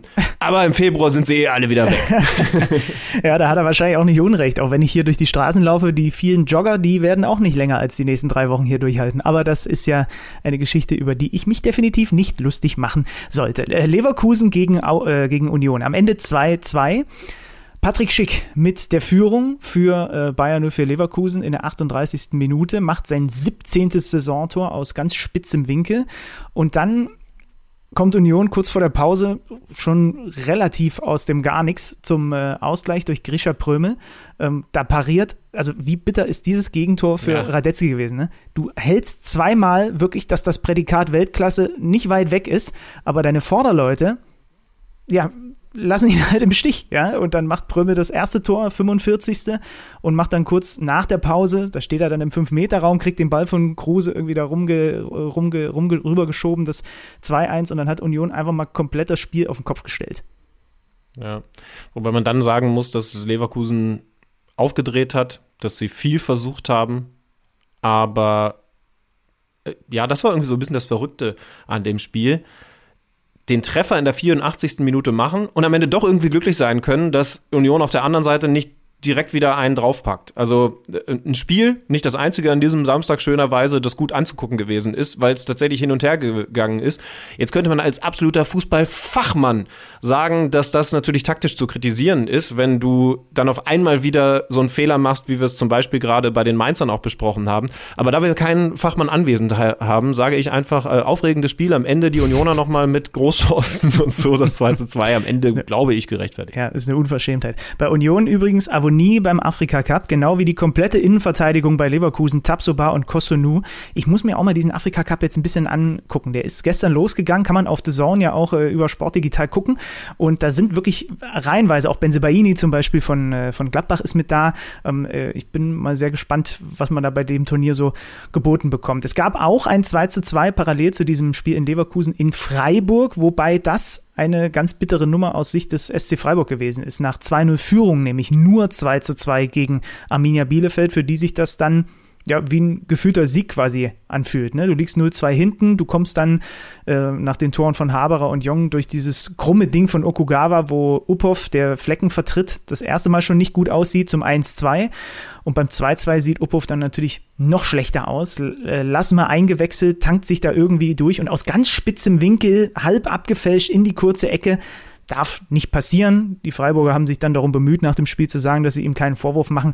Weiß er selber, ähm, dass der Ball da nicht reinschlüpfen darf. Ja, also zweimal boah, Paraden, wo man, oder eben nicht Paraden, wo man sagen muss, das wären im Flecken wahrscheinlich nicht passiert. Hilft nichts. Äh, ich kann natürlich verstehen, dass die Freiburger sich dann vor ihren Rückhalt stellen, ähm, der das aber eben zu wenig gewesen ist und du hast recht. Also grob hast du recht, äh, fühlt sich an wie ein gefühlter Sieg, ist vielleicht noch nicht die feingeschliffene Formulierung, die wir von Benny Zander kennen. Was sagst du, was sagst du Frauen bei, wenn, wenn du, wenn du mit denen redest, sagst du, es fühlt sich an, als hätte ich gefühlte Gefühle oder, oder wie sind da deine Formulierungen? Das interessiert mich, weil wir ja immer ein bisschen was auch aus deinem Privatleben erfahren wollen in diesem Podcast. Habe noch nie über Gefühle gesprochen in meinem Leben. Weiter geht's. Mit dem Gefühlt nächsten, die richtige Entscheidung. Jetzt mit dem nächsten äh, äh, für Bielefeld im Übrigen äh, tatsächlich auch beim Blick auf die Tabelle, die bleiben Vorletzte, aber dieser eine Punkt, das sind alles Sachen, du hast es ja vorhin auch nochmal angesprochen, man weiß nie, was wie passiert. Jeder Punkt aktuell, gerade wenn man dann gegen solche starken Freiburger spielt, kann hinten raus irgendwie noch wichtig sein, dass du zumindest Relegation oder vielleicht zumindest einen Form Relegationsrang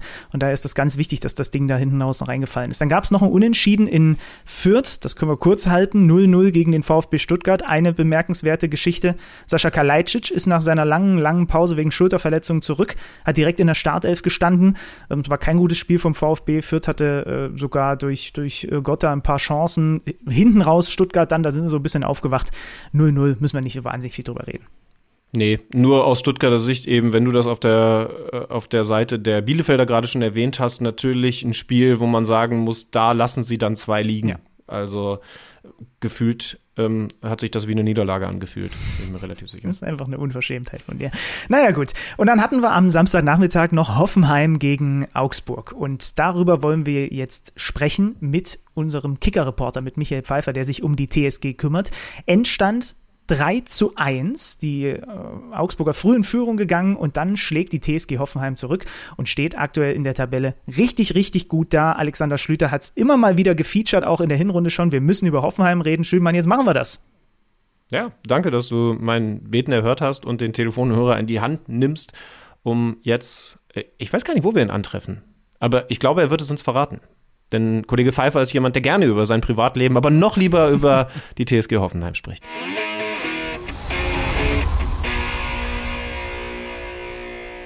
Wir müssen dringend sprechen über die TSG Hoffenheim, die aktuell Dritter ist in der Fußball-Bundesliga. Die Mannschaft von Sebastian Hoeneß spielt eine ja, herausragende Saison und wir wollen klären, warum das so ist. Und das machen wir mit Michael Pfeiffer vom Kicker. Einen schönen guten Tag, Michael. Hallihallo. Ja, grüß Gott. Hallo, Servus.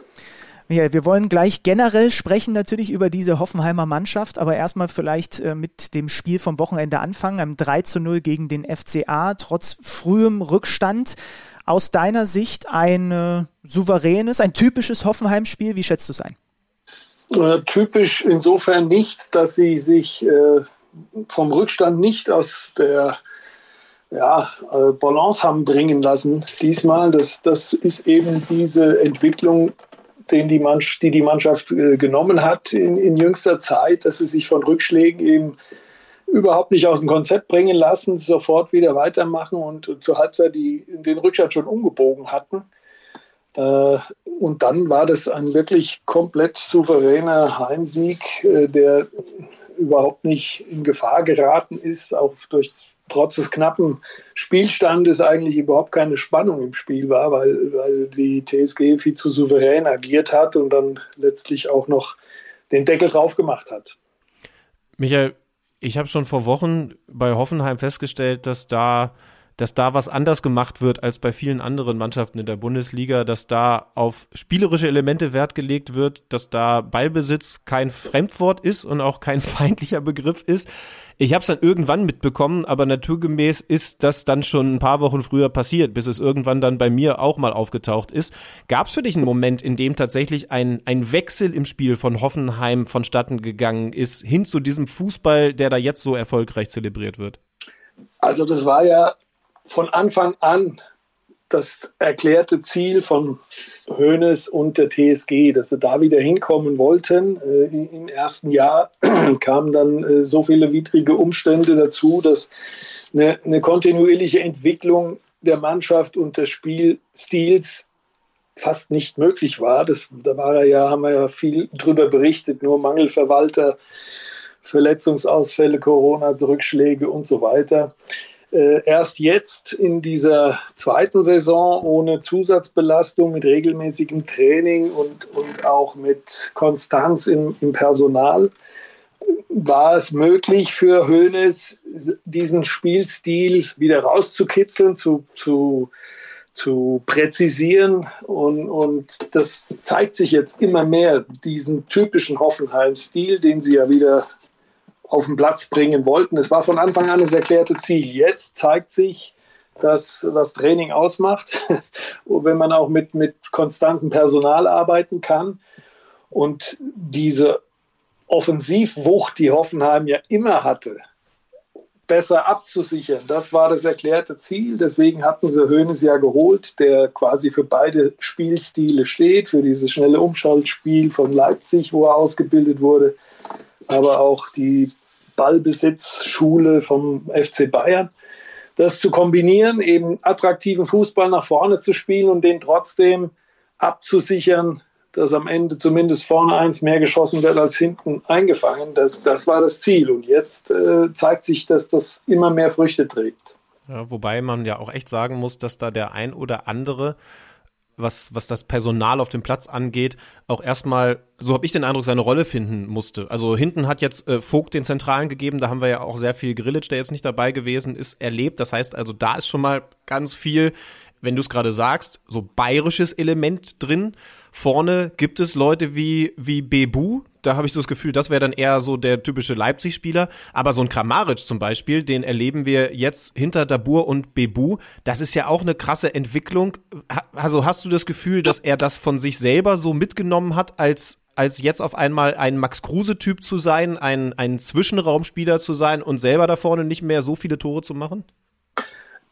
Nein, weil der an sich in seinem Spiel auch nicht so viel verändert hat. Das war schon immer einer, der sich, der abgetaucht ist zwischen diese, in die Zwischenräume, der zum richtigen Zeitpunkt, wenn der Gegner abgelenkt war, sich hat in Zwischenräume äh, gemogelt, sage ich mal, und daraus immer wieder Kapital geschlagen hat. Also Kramaric an sich hat an seinem Spiel eigentlich so viel nicht verändert. Ob der jetzt nominell als Neuner aufläuft, als Elfer, auf Zehner, Achter, der lässt sich immer wieder, taucht überraschend äh, in, in Regionen auf, wo man nicht mit ihm rechnet. Der bietet sich auch mal ganz tief an, um überhaupt mal Ballkontakte zu bekommen, wenn er nicht so ins Spiel kommt. Also daran kann man jetzt diese Entwicklung nicht festmachen, weil der eigentlich immer schon so spielt. Sebastian Hoeneß, sicherlich aktuell einer der mit Abstand spannendsten Trainer, die wir in der Liga haben. Inwiefern hast du bei ihm auch nochmal eine Veränderung, eine Entwicklung wahrgenommen? Es ist ja dann, sind ja dann auch jetzt seine ersten äh, Jahre in der, in der Fußball-Bundesliga. Du hast angesprochen, vergangene Saison war dann viel Mangelverwalter gefordert. Hast du ihn da auch in einer gewissen Art und Weise, ich weiß nicht, unruhig, genervt erlebt? Und wie erlebst du ihn in diesem Jahr? Unruhig und genervt war er eigentlich nie. Das, das, er hat immer souverän versucht zu erklären, warum manche Dinge eben keine Fortschritte zeigen können zu diesen, unter diesen Bedingungen. Ruhig war er schon. Man hat natürlich schon gemerkt, dass es für ihn auch ein Entwicklungsschritt war. Er hat ja vorher, wenn man so will, nur im Ausbildungsbereich gearbeitet, im, im U-Bereich oder dann äh, U23 FC Bayern, was ja im Grunde auch eine Ausbildungsmannschaft ist, das war für ihn schon ein Step aus der dritten Liga dann auf die Bundesliga-Bühne. Das hat man ihm schon angemerkt. Eine gewisse, ja, ich will nicht sagen Verunsicherung, aber, aber Zurückhaltung und Vorsicht in den Aussagen. Und was man so aus dem Mannschaftskreis hört, war, hat das, was die Autorität und die Souveränität betrifft, auch eine gewisse Entwicklung genommen jetzt äh, Im zweiten Jahr kommt er viel souveräner, stabiler, äh, auch in den Aussagen konkreter rüber. Und mit diesen Entwicklungsschritten, die die Mannschaft jetzt macht, auch wie er gewisse äh, personelle Probleme, gerade, ihr habt es schon angesprochen, Grillitsch Vogt, da war ja lange im Sommer unklar, wer bleibt, wer geht, wie er das trotzdem äh, moderiert. Da muss ich sagen, äh, erleben wir jetzt gerade den Durchbruch dieses Trainers auf der höchsten Ebene. Wobei man ja sagen muss, dass er das Problem, wer bleibt, wer geht, da ist Unsicherheit natürlich trotz aller guter Moderation nicht aus der Welt geschafft hat. Was ist da dein Gefühl? Wie bleibt diese Mannschaft zusammen? Bleibt sie zusammen oder wie viel Aderlass wird es geben? Äh, eventuell jetzt schon und vor allen Dingen dann auch mit Blick auf die Sommerpause? Ja, das hat es ja traditionell in Hoffenheim immer wieder gegeben, dass die Leistungsträger haben abgehen, abgeben müssen, um, um das Ganze auch zu refinanzieren. Äh, sie haben es dann äh, auch wenn vermeintliche riesige Umbrüche zu verzeichnen waren, doch immer wieder geschafft, die Kurve zu kriegen. Aktuell spricht viel dafür, dass im Winter, zumindest was die Leistungsträger anbelangt, nicht so viel passiert, dass das, wenn dann eher im Sommer vonstatten geht. Bei Grilic sieht es wirklich danach aus, dass er dann den Schritt, den er eigentlich schon längst hatte vollziehen wollen, im Sommer dann auch vollzieht. Bei anderen auch die auslaufen, Kramaric, Vogt, bin ich mir nicht so sicher. Ich glaube, die werden warten, wie sich der Markt entwickelt, wie sich die Sache bei Hoffenheim entwickelt, wenn das weiterhin so positiv läuft und die in europäische Wettbewerbe im Idealfall sogar in die Champions League marschieren, dann äh, ist das für die natürlich auch ein Anreiz, vielleicht doch nochmal zu verlängern. Also da ist das letzte Wort mit Sicherheit noch nicht gesprochen. Wird spannend, das zu beobachten. Wirst du für uns tun? als Kicker-Redakteur für die TSG Hoffenheim. Wobei ich glaube, ich habe den, den Zuhörern schon versprochen, dass wir natürlich auch noch wissen wollen, wie sich dein Tag so gestaltet. Du hast jetzt Ruhe und darfst mal entspannen nach einem arbeitsreichen Wochenende. Das heißt also, wir dürfen dir jetzt so langsam schönen Feierabend wünschen, ne?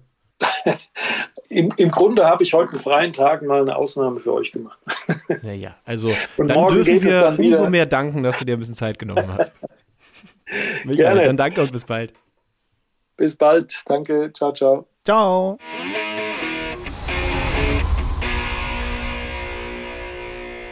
Die TSG Hoffenheim auf Tabellenplatz Nummer 3 mit sechs Punkten Rückstand auf Borussia Dortmund. Es sah zwischenzeitlich am Samstagabend mal eine ganze Weile so aus, als wäre der Rückstand sogar noch deutlich geringer denn die Dortmunder haben sich gegen Eintracht Frankfurt extrem schwer getan und sahen zwischenzeitlich nach einem klaren Verlierer aus.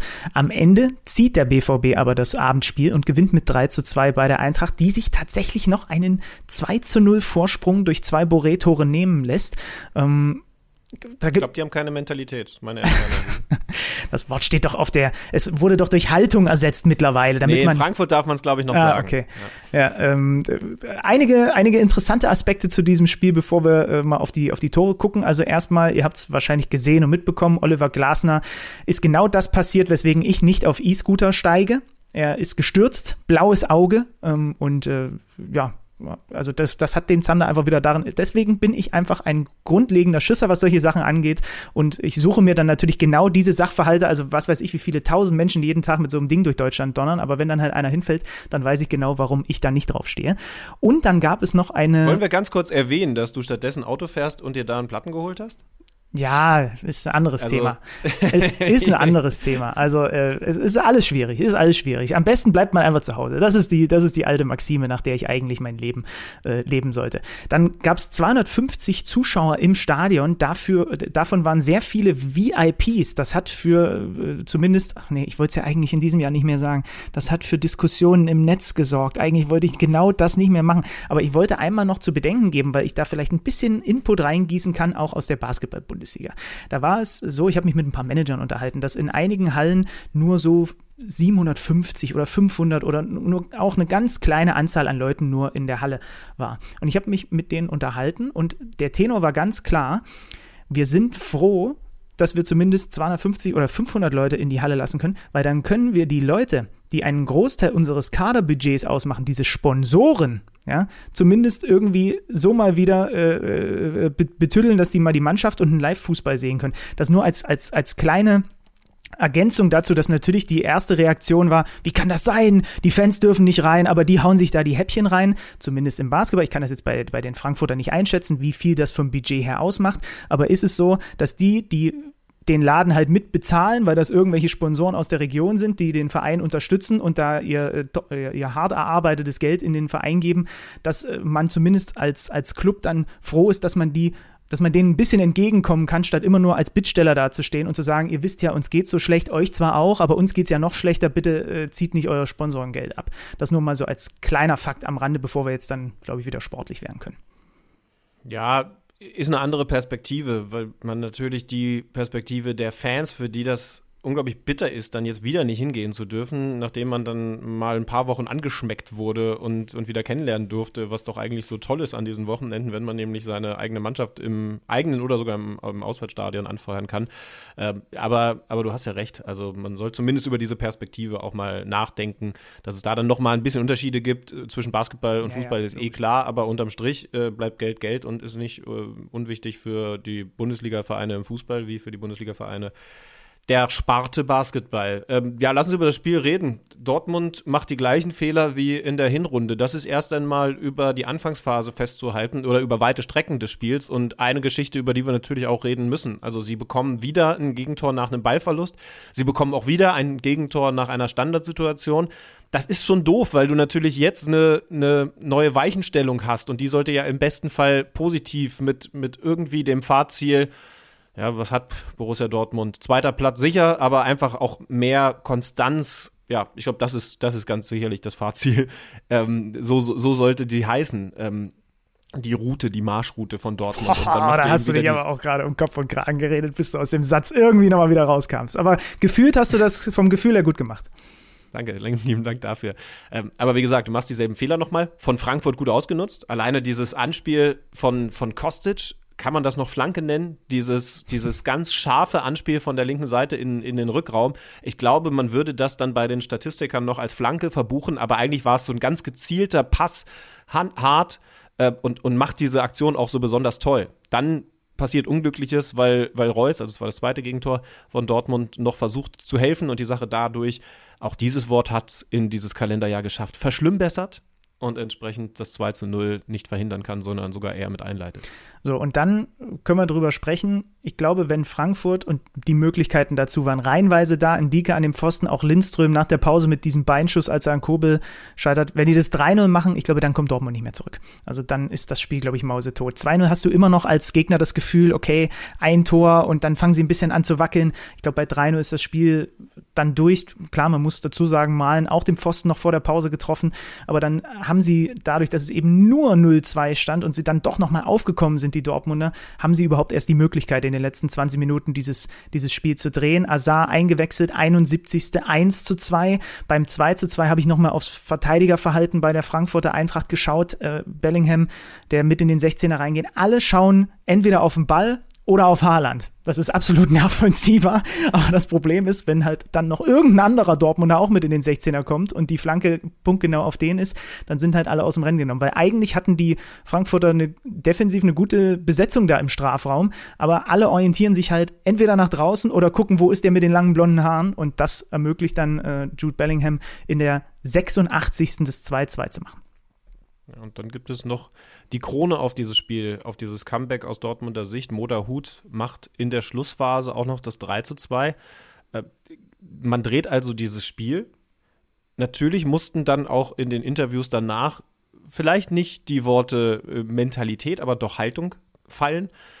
Und mich interessiert jetzt total, was du zur Person Erling Haaland zu sagen hast. Der hat ausnahmsweise selber, obwohl das Team dreimal getroffen hat, kein Tor gemacht, aber du hast ja schon gesagt, trotzdem war er im Fokus in der Offensive und offensichtlich auch, was dann die defensive Betreuung anging. Er hat mit Hinteregger ordentlich Zoff gehabt. er hat in der ersten Halbzeit in Sachen Körpersprache, lustlos ist definitiv das falsche Wort, aber, aber definitiv emotional und dann eben teilweise auch negativ emotional gewirkt. Wie siehst du die Geschichte? Weil, weil ich habe so das Gefühl, dass, dass ich da eine etwas andere Meinung habe, als dann gestern auch in anderen Medien kolportiert wurde. Ja, also eine Sache machen wir uns mal nichts vor. Wenn wir bei The Zone die Übertragungsrechte bekämen für einen Oktagon-Kampf zwischen Haaland und Hinteregger, hätten wir Einschaltquoten, wie wir wahrscheinlich ganz selten nur haben.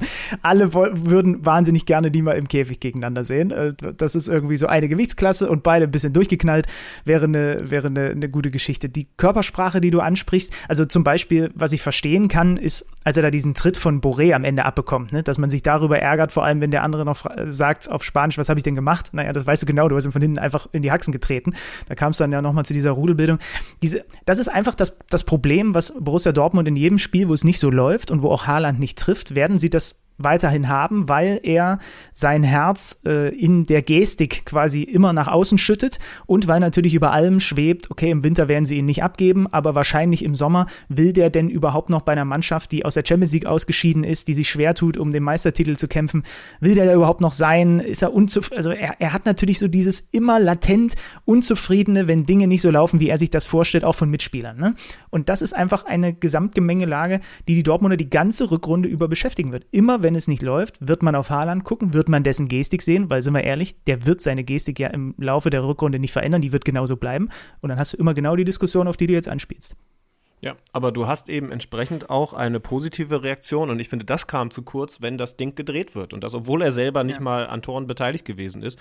Und ich finde, es kommt zu kurz bislang, dass Dortmund dieses Spiel nicht gegen irgendwen dreht, sondern, deswegen habe ich das einleitend so ironisch formuliert, gegen eine Mannschaft, die doch eigentlich eher selber ein Team ist, dass das hinten raus, haben wir in der Hinrunde ja erlebt, späte Treffer erzielt werden, das auf gar keinen Fall bekannt dafür ist, einzubrechen. Und jetzt wäre das auch ein zu großes Wort für dieses Spiel. Aber unterm Strich hat Dortmund eben ein 0 zu 2 gedreht. Und auch wenn diese negative Emotionalität bei Haaland in der ersten Halbzeit und dann auch über Minuten in der zweiten Halbzeit zu sehen gewesen ist, war er so dermaßen da und hat diesen ganzen Kampf angenommen. Mit Hinteregger hauptsächlich, aber natürlich auch jedem anderen, der ihm dann noch vor die Flinte gelaufen ist. Und ich finde, erst einmal, ist das typisch Mittelstürmer, da dann auch mal ein bisschen gefrusteter zu sein und wenn sich der Nebenmann dafür entscheidet, mal selber aufs Tor zu schießen, dann findet er den total doof, weil er immer den Ball haben will. Das ist doch alles normal, so musst du sein als Mittelstürmer.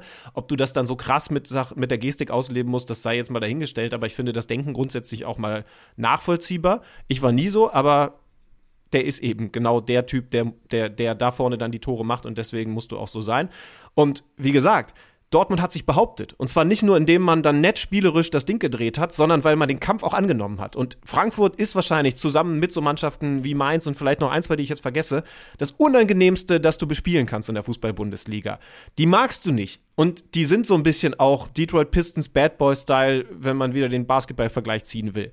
Aber Erling Haaland hat das angenommen und hat jedem gezeigt, auch in der Schlussphase, wenn es dann darum ging, eine Eckfahne den Ball zu halten und nochmal eine Ecke rauszuholen und dann zu brüllen, dass er voll wollte und dass das eben nicht eine Mannschaft ist mit nur netten Schönspielern, sondern eine Mannschaft ist, und da sind dann die beiden talentiertesten vorne vorangegangen, nämlich Haaland und Bellingham. Und das finde ich bemerkenswert.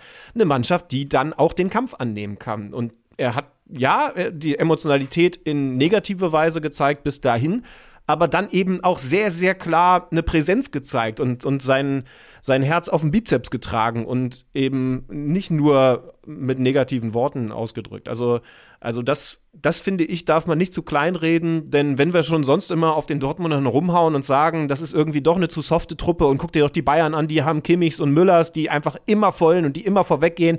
Das Spiel war, abgesehen von den Gegentoren, die wieder die gleichen defensiven Schwächen ans Tageslicht befördert haben. Ein absoluter Schritt nach vorne in den Bereichen, die man sonst bei BVB kritisiert. Mhm. Ja, stimmt schon. Also es sind wie in der Hinrunde auch Bellingham und Haaland, die im Zweifel die Mannschaft mitreißen in äh, Phasen, in denen es, äh, in denen es zäh ist. So, und das muss man einfach dazu sagen. Die gehen dann voran und die wollen auch. Und das hat man bei ihm auch gesehen. Das stimmt.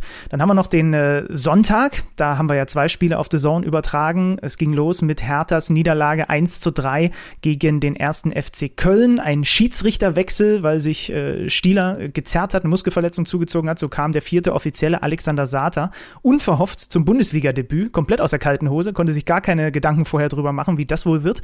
Äh, war dann da gefordert in einem Spiel auf dem miesesten Rasen in der Fußball-Bundesliga. Das hat Lukas Klaus Klünter auch nach der Partie bei uns am Mikro gesagt, das ist eine Frechheit, man kann da nur schwer Fußball drauf spielen. Den Kölnern ist es besser gelungen, den Kölnern, bei denen Marvin Schwebe im Tor geblieben ist, obwohl Timo Horn wieder fit ist. Das war die Frage vor diesem Rückrundenauftakt. Äh, wen würde Baumgart drin äh, oder aufstellen zwischen dem Pfosten? Er hat sich für Schwäbe entschieden. Ansonsten war es unterm Strich eine, eine enttäuschende Hertha-Leistung. Klar, die können durch Maoli da in Führung gehen. Da hat Schwäbe äh, dann das Ding entschärft. Und ansonsten Köln so wie man sie kennt, mit Anthony Modest, nach einer richtig geilen Flanke von Marc Uth per Kopf zum äh, 1-0, hat damit jetzt mehr Bundesligatore als ein gewisser Lukas Podolski erzielt. Ja, dazu wollte ich kurz was sagen, weil ich vorhin ja schon erzählt habe, dass ich über Hertha Köln nochmal einen Querverweis brauche. Ähm, dieses Gegentor musste ich als Trainer, also als Teil von Korkut, von der gegnerischen Mannschaft ja. total aufregen, weil du dein Spiel vorbereitest, deine Mannschaft auf dieses Spiel einstellst und was machst du bei Köln? Also es ist nicht das Einzige. Köln ist ja zum Beispiel auch eine Mannschaft, das äh, haben wir vorhin auch schon gehört, die, die mal ein bisschen was spielerisch macht, die unter Steffen Baumgart jetzt gelernt hat und weiter probiert, hinten rauszuspielen. Aber klar ist, wenn sie hinten rausspielen, dann geht der Weg normalerweise irgendwann auf den Flügel und dann geht der Ball in Richtung Kopf von Modest. Und dieser Weg raus von Ut auf den Flügel, hinter Pekarik, warum auch immer dahinter, der ist eigentlich auf Videoanalyse so dermaßen vorzugeben.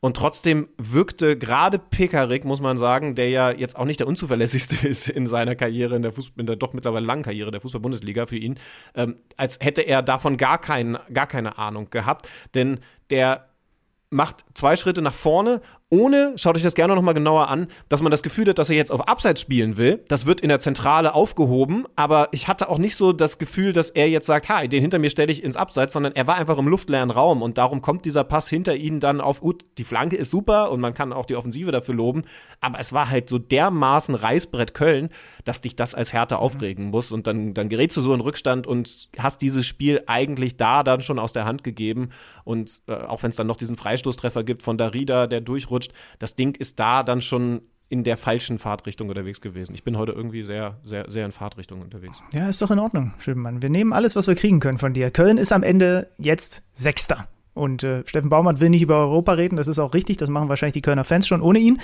Ähm, und das ist ja auch alles noch wahnsinnig eng beisammen und immer schön Kirche im Dorf lassen. Aber wichtiger Sieg, die Hertha kassiert die Gegentore 36, 37, 38, also lässt sich wieder drei hinten äh, einschenken. Und dann haben wir noch das zweite Sonntagsspiel, auch bei uns zu sehen gewesen, Bochum gegen Wolfsburg, das VfL-Duell, was der Heim-VfL durch Pantovic, der es auch per Kopf kann, wobei da wird er eher angeköpft, ähm, mit 1 zu 0 für sich entscheidet. Ähm, die Wolfsburger hatten angekündigt in Person von Florian Kofeld, wir werden ein anderes Gesicht in der Rückrunde zeigen. Das war in diesem Spiel nicht zu sehen. Wout Weghorst war nach der Partie am äh, Mikro bei der Saison fast, der war ja fast sprachlos. Ne? Also das war ein ganz beeindruckender O-Ton von ihm. Ja, weil eben wenig aus ihm rauskam und normalerweise ist er ja da immer ein sehr direkter Typ, aber das sagt dann auch sehr, sehr viel aus. Also wenn es ein anderes Gesicht war, dann leider ein noch hässlicheres. Dieses Spiel war kein gutes, weil beide Mannschaften spielerisch keine Glanzleistung hingelegt haben, aber unterm Strich macht eben Bochum die Dinge, für die es bekannt ist macht vorne das Tor, wobei, äh, wofür man bekannt ist, natürlich beim Abschluss selber, nur in Anführungszeichen, denn da hat Pantovic natürlich jetzt seinen, seinen Torentfernungsschnitt sehr, sehr nach unten gerissen, weil der lag ja so bei, wann hat äh, mein, mein Freund aus dem Keller das mal ausgerechnet, so bei ungefähr 50 Metern. Bitter für ihn, aber am Ende der Siegtreffer und jetzt ist es die achte Pflichtspielniederlage in Folge für das Team von Florian Kofeld man hat diesen, diesen einen Pfeil, nämlich Trainerwechsel, schon aus dem Köcher gezogen. Ich weiß nicht, ob da über die Saison noch ein zweiter drin ist, aber ich will es jetzt auch noch gar nicht absingen. Es ist im Moment gerade richtig, richtig schwierig beim VfL Wolfsburg. Ich weiß gar nicht, wann Xaver Schlager zurückkommt. Der ist ja eigentlich jemand mit, mit großartigem Heilfleisch. Der hat sich ja früh in der Saison einen Kreuzbandriss zugezogen. Den vermissen sie weiterhin unglaublich, aber auch jetzt mal ganz klar gesprochen, die Mannschaft spielt im Moment so schwach, dass es auch nicht an einem so wichtigen Spieler liegen kann, äh, der dann alles wieder dreht. Kommender Spieltag. Wolfsburg zu Hause gegen Hertha. Hei, hei, hei, ist da Druck auf diesem Spiel für Florian Kofeld und natürlich für die Hertaner auch. So, jetzt kommt noch eine Sache, auf die ich mich schon die ganze Zeit besonders freue. Die ganze Winterpause über, so lang war sie ja nicht. Das hier fehlt natürlich noch. Psst. Kicker-Manager-Spiel.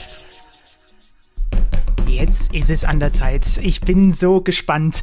Denn, liebe Freunde, Also entweder Alex Schlüter präsentiert uns jetzt richtig gute Transfers oder im Bereich des Möglichen ist auch, dass er es einfach komplett verschwitzt hat. Wie sieht es aus, Junge? Ich will jetzt noch nicht alles verraten, aber ich gebe dir zwei mögliche Realitäten. Option 1, ich vertraue dieser erfolgreichen Mannschaft der Hinrunde, natürlich angeführt von Topstar Erling Haaland, so dass ich auch als Signal ans Team keine Veränderungen vorgenommen habe. Option 2, ich habe keine Veränderungen vorgenommen, weil ich es einfach vergessen habe. Du darfst gerne interpretieren. Fakt ist, es gibt keine Veränderungen und das Team das belohnt mich dafür, für dieses Vertrauen und holt 70 Punkte an diesem Spieltag. Sie haben alle gepunktet. Holland ohne Tore nur bei 5 Punkten, aber da sind ja auch noch Leute wie Neuhaus, wie Kostic, wie Lindström, der jetzt aufgeblüht ist. Hinten Sosa, Trimmel, Eintrelinho. Diese Mannschaft ist eine Top-Mannschaft und verdient völlig zu Recht mein Vertrauen. Du hast es wirklich vergessen, ne? Du hast es einfach vergessen. Das ist überragend. Ich habe mir da Gedanken gemacht und hin und her überlegt und geschoben und so weiter. Ich kann verraten, das ist einiges bei mir äh, sich verändert hat. Also ich habe ja schon gesagt, ich habe André Silva zu Geld gemacht, denn der ist wirklich ja viel Geld wert. Ne? Ähm, und äh, habe gedacht, okay, eigentlich sagt mir mein Instinkt, verkauf ihn nicht. Aber wer, soll, wer hört schon auf seinen Instinkt? Jetzt machen wir natürlich direkt zwei Tore. So, ich habe den zu Geld gemacht. Ähm, wo sehe ich denn hier nochmal unsere, äh, die Wintertransfers? Ähm, ich habe auf jeden Fall neu in meiner Mannschaft. Das weiß ich auch nicht. Kein André Silva mehr ich habe äh, neu in meiner Mannschaft und vor allem seine, seine Ablöse äh, ist da reingeflossen. In, und jetzt halte ich fest, Patrick Schick, Anthony Modest, Christopher Nkunku und Alfonso Davis. Die habe ich mit ihm und ich, ich, ich kann jetzt. Ja, guck mal, da muss ja noch mehr Leute verkauft haben. Ja, ja, ja, ja. Ich versuche das ja gerade hier herauszufinden, weil es gab hier mal so einen schönen Reiter, wo man das eigentlich sehen konnte. Also hier, André Silva habe ich verkauft. Ich habe verkauft Wen habe ich denn noch verkauft? Ah, Suazerda habe ich noch verkauft.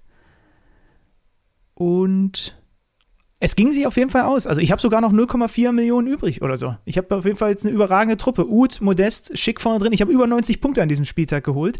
Ein Kunku zusätzlich zu Müller ins Mittelfeld gepackt, neben Andrich und Wimmer. Das ist einfach eine Mannschaft und Alfonso Davis saß ja nur auf der Bank, weil der ja gar nicht gespielt hat. Das ist eine absolute Top-Truppe, die ich da jetzt habe. Ja, also es liest sich jetzt erstmal nicht schlecht. Das Problem ist natürlich, um richtig erfolgreich bei einem Managerspiel zu sein, holt man die Leute, die nicht gerade richtig krass performt haben, sondern die Leute, von denen man erwartet, dass sie jetzt aus der Asche emporsteigen. Und all die Leute, die du jetzt erwähnt hast, sind ja schon auf Top-Level gewesen. Also in Kunku, glaube ich, wird dir weiter Punkte bringen. Aber ob jetzt ein Modest und vor allen Dingen Patrick Schick zwingt, äh, Schick zwingt genauso viel Punkten wie in der Hinrunde. Ich wage es zu bezweifeln, aber hey, ich bin ja auch auf einer anderen Route unterwegs und äh, hoffe, dass das Gleis mich am Ende zum Titel Alter, führt. du hast aber heute auch wirklich die schlimmsten Vergleiche überhaupt. Ich bin mit meinen 91 Punkten an diesem Spieltag wirklich einfach mal 24. bei uns in der, äh, in der Liga geworden. Was sagst du? Einfach mal. Einfach mal ganz, ganz so nebenbei. Den Spieltag gewonnen mit 110 Punkten hat Florian Schütze. Wie immer, ein kurzer Blick da äh, zeigt mir, dass er neben Modest Diaby, Kunku Bellingham, da Hut hat und David Raum. Na gut, dann war das natürlich ein Selbstläufer. Herzlichen Glückwunsch. Also, der Schlüter hat einfach, ach, ich, ich wünsche dir jetzt einfach für deine Schusseligkeit, dass du dermaßen durchgereicht wirst in der Liga. Das wird aber wahrscheinlich mit Erling Haaland nicht passieren. Ja. Wir sprechen uns am Ende der Saison. Und wahrscheinlich immer mal wieder, wenn wir nicht vergessen, diese Rubrik zu eröffnen und du ein paar Punkte, also mindestens mal zweistellig geholt hast. Schön, Mann. Das war die erste Folge Kicker Meet Saison des neuen Jahres. Jeden Montag, außer es ist Länderspielpause, sind wir jetzt wieder für euch da, begleiten euch in den Sommer hinein und ja, Hast du noch irgendwas, was du der Menschheit mitteilen möchtest? Wobei, das hast du in einer deiner drei Millionen Sendungen, die du am Wochenende äh, gemacht hast, wahrscheinlich schon alles getan. Ja, ich habe mir eigentlich jetzt alles rausgequatscht. Freitag, Freitag kann ich mich wieder zu Wort melden. Da bin ich in Dortmund bei Dortmund gegen Freiburg. Das wird auch sehr, sehr spannend. Da gibt es dann direkt mal den Check für den BVB, ob da alles tatsächlich jetzt auf dem richtigen Weg ist. Denn Freiburg bestraft wenn man ihnen die Chance gibt. Mhm. Das alles dann am Freitag auf der Zone. Freiburg bestraft. Alles klar. Das war's von uns. Kicker meets the Zone. Nächste Woche wieder da. Tschüss, bis dahin. Tschüssi. Kicker meets the Zone. Der Fußball-Podcast. Präsentiert von Tipico Sportwetten. Mit Alex Schlüter und Benny Zander.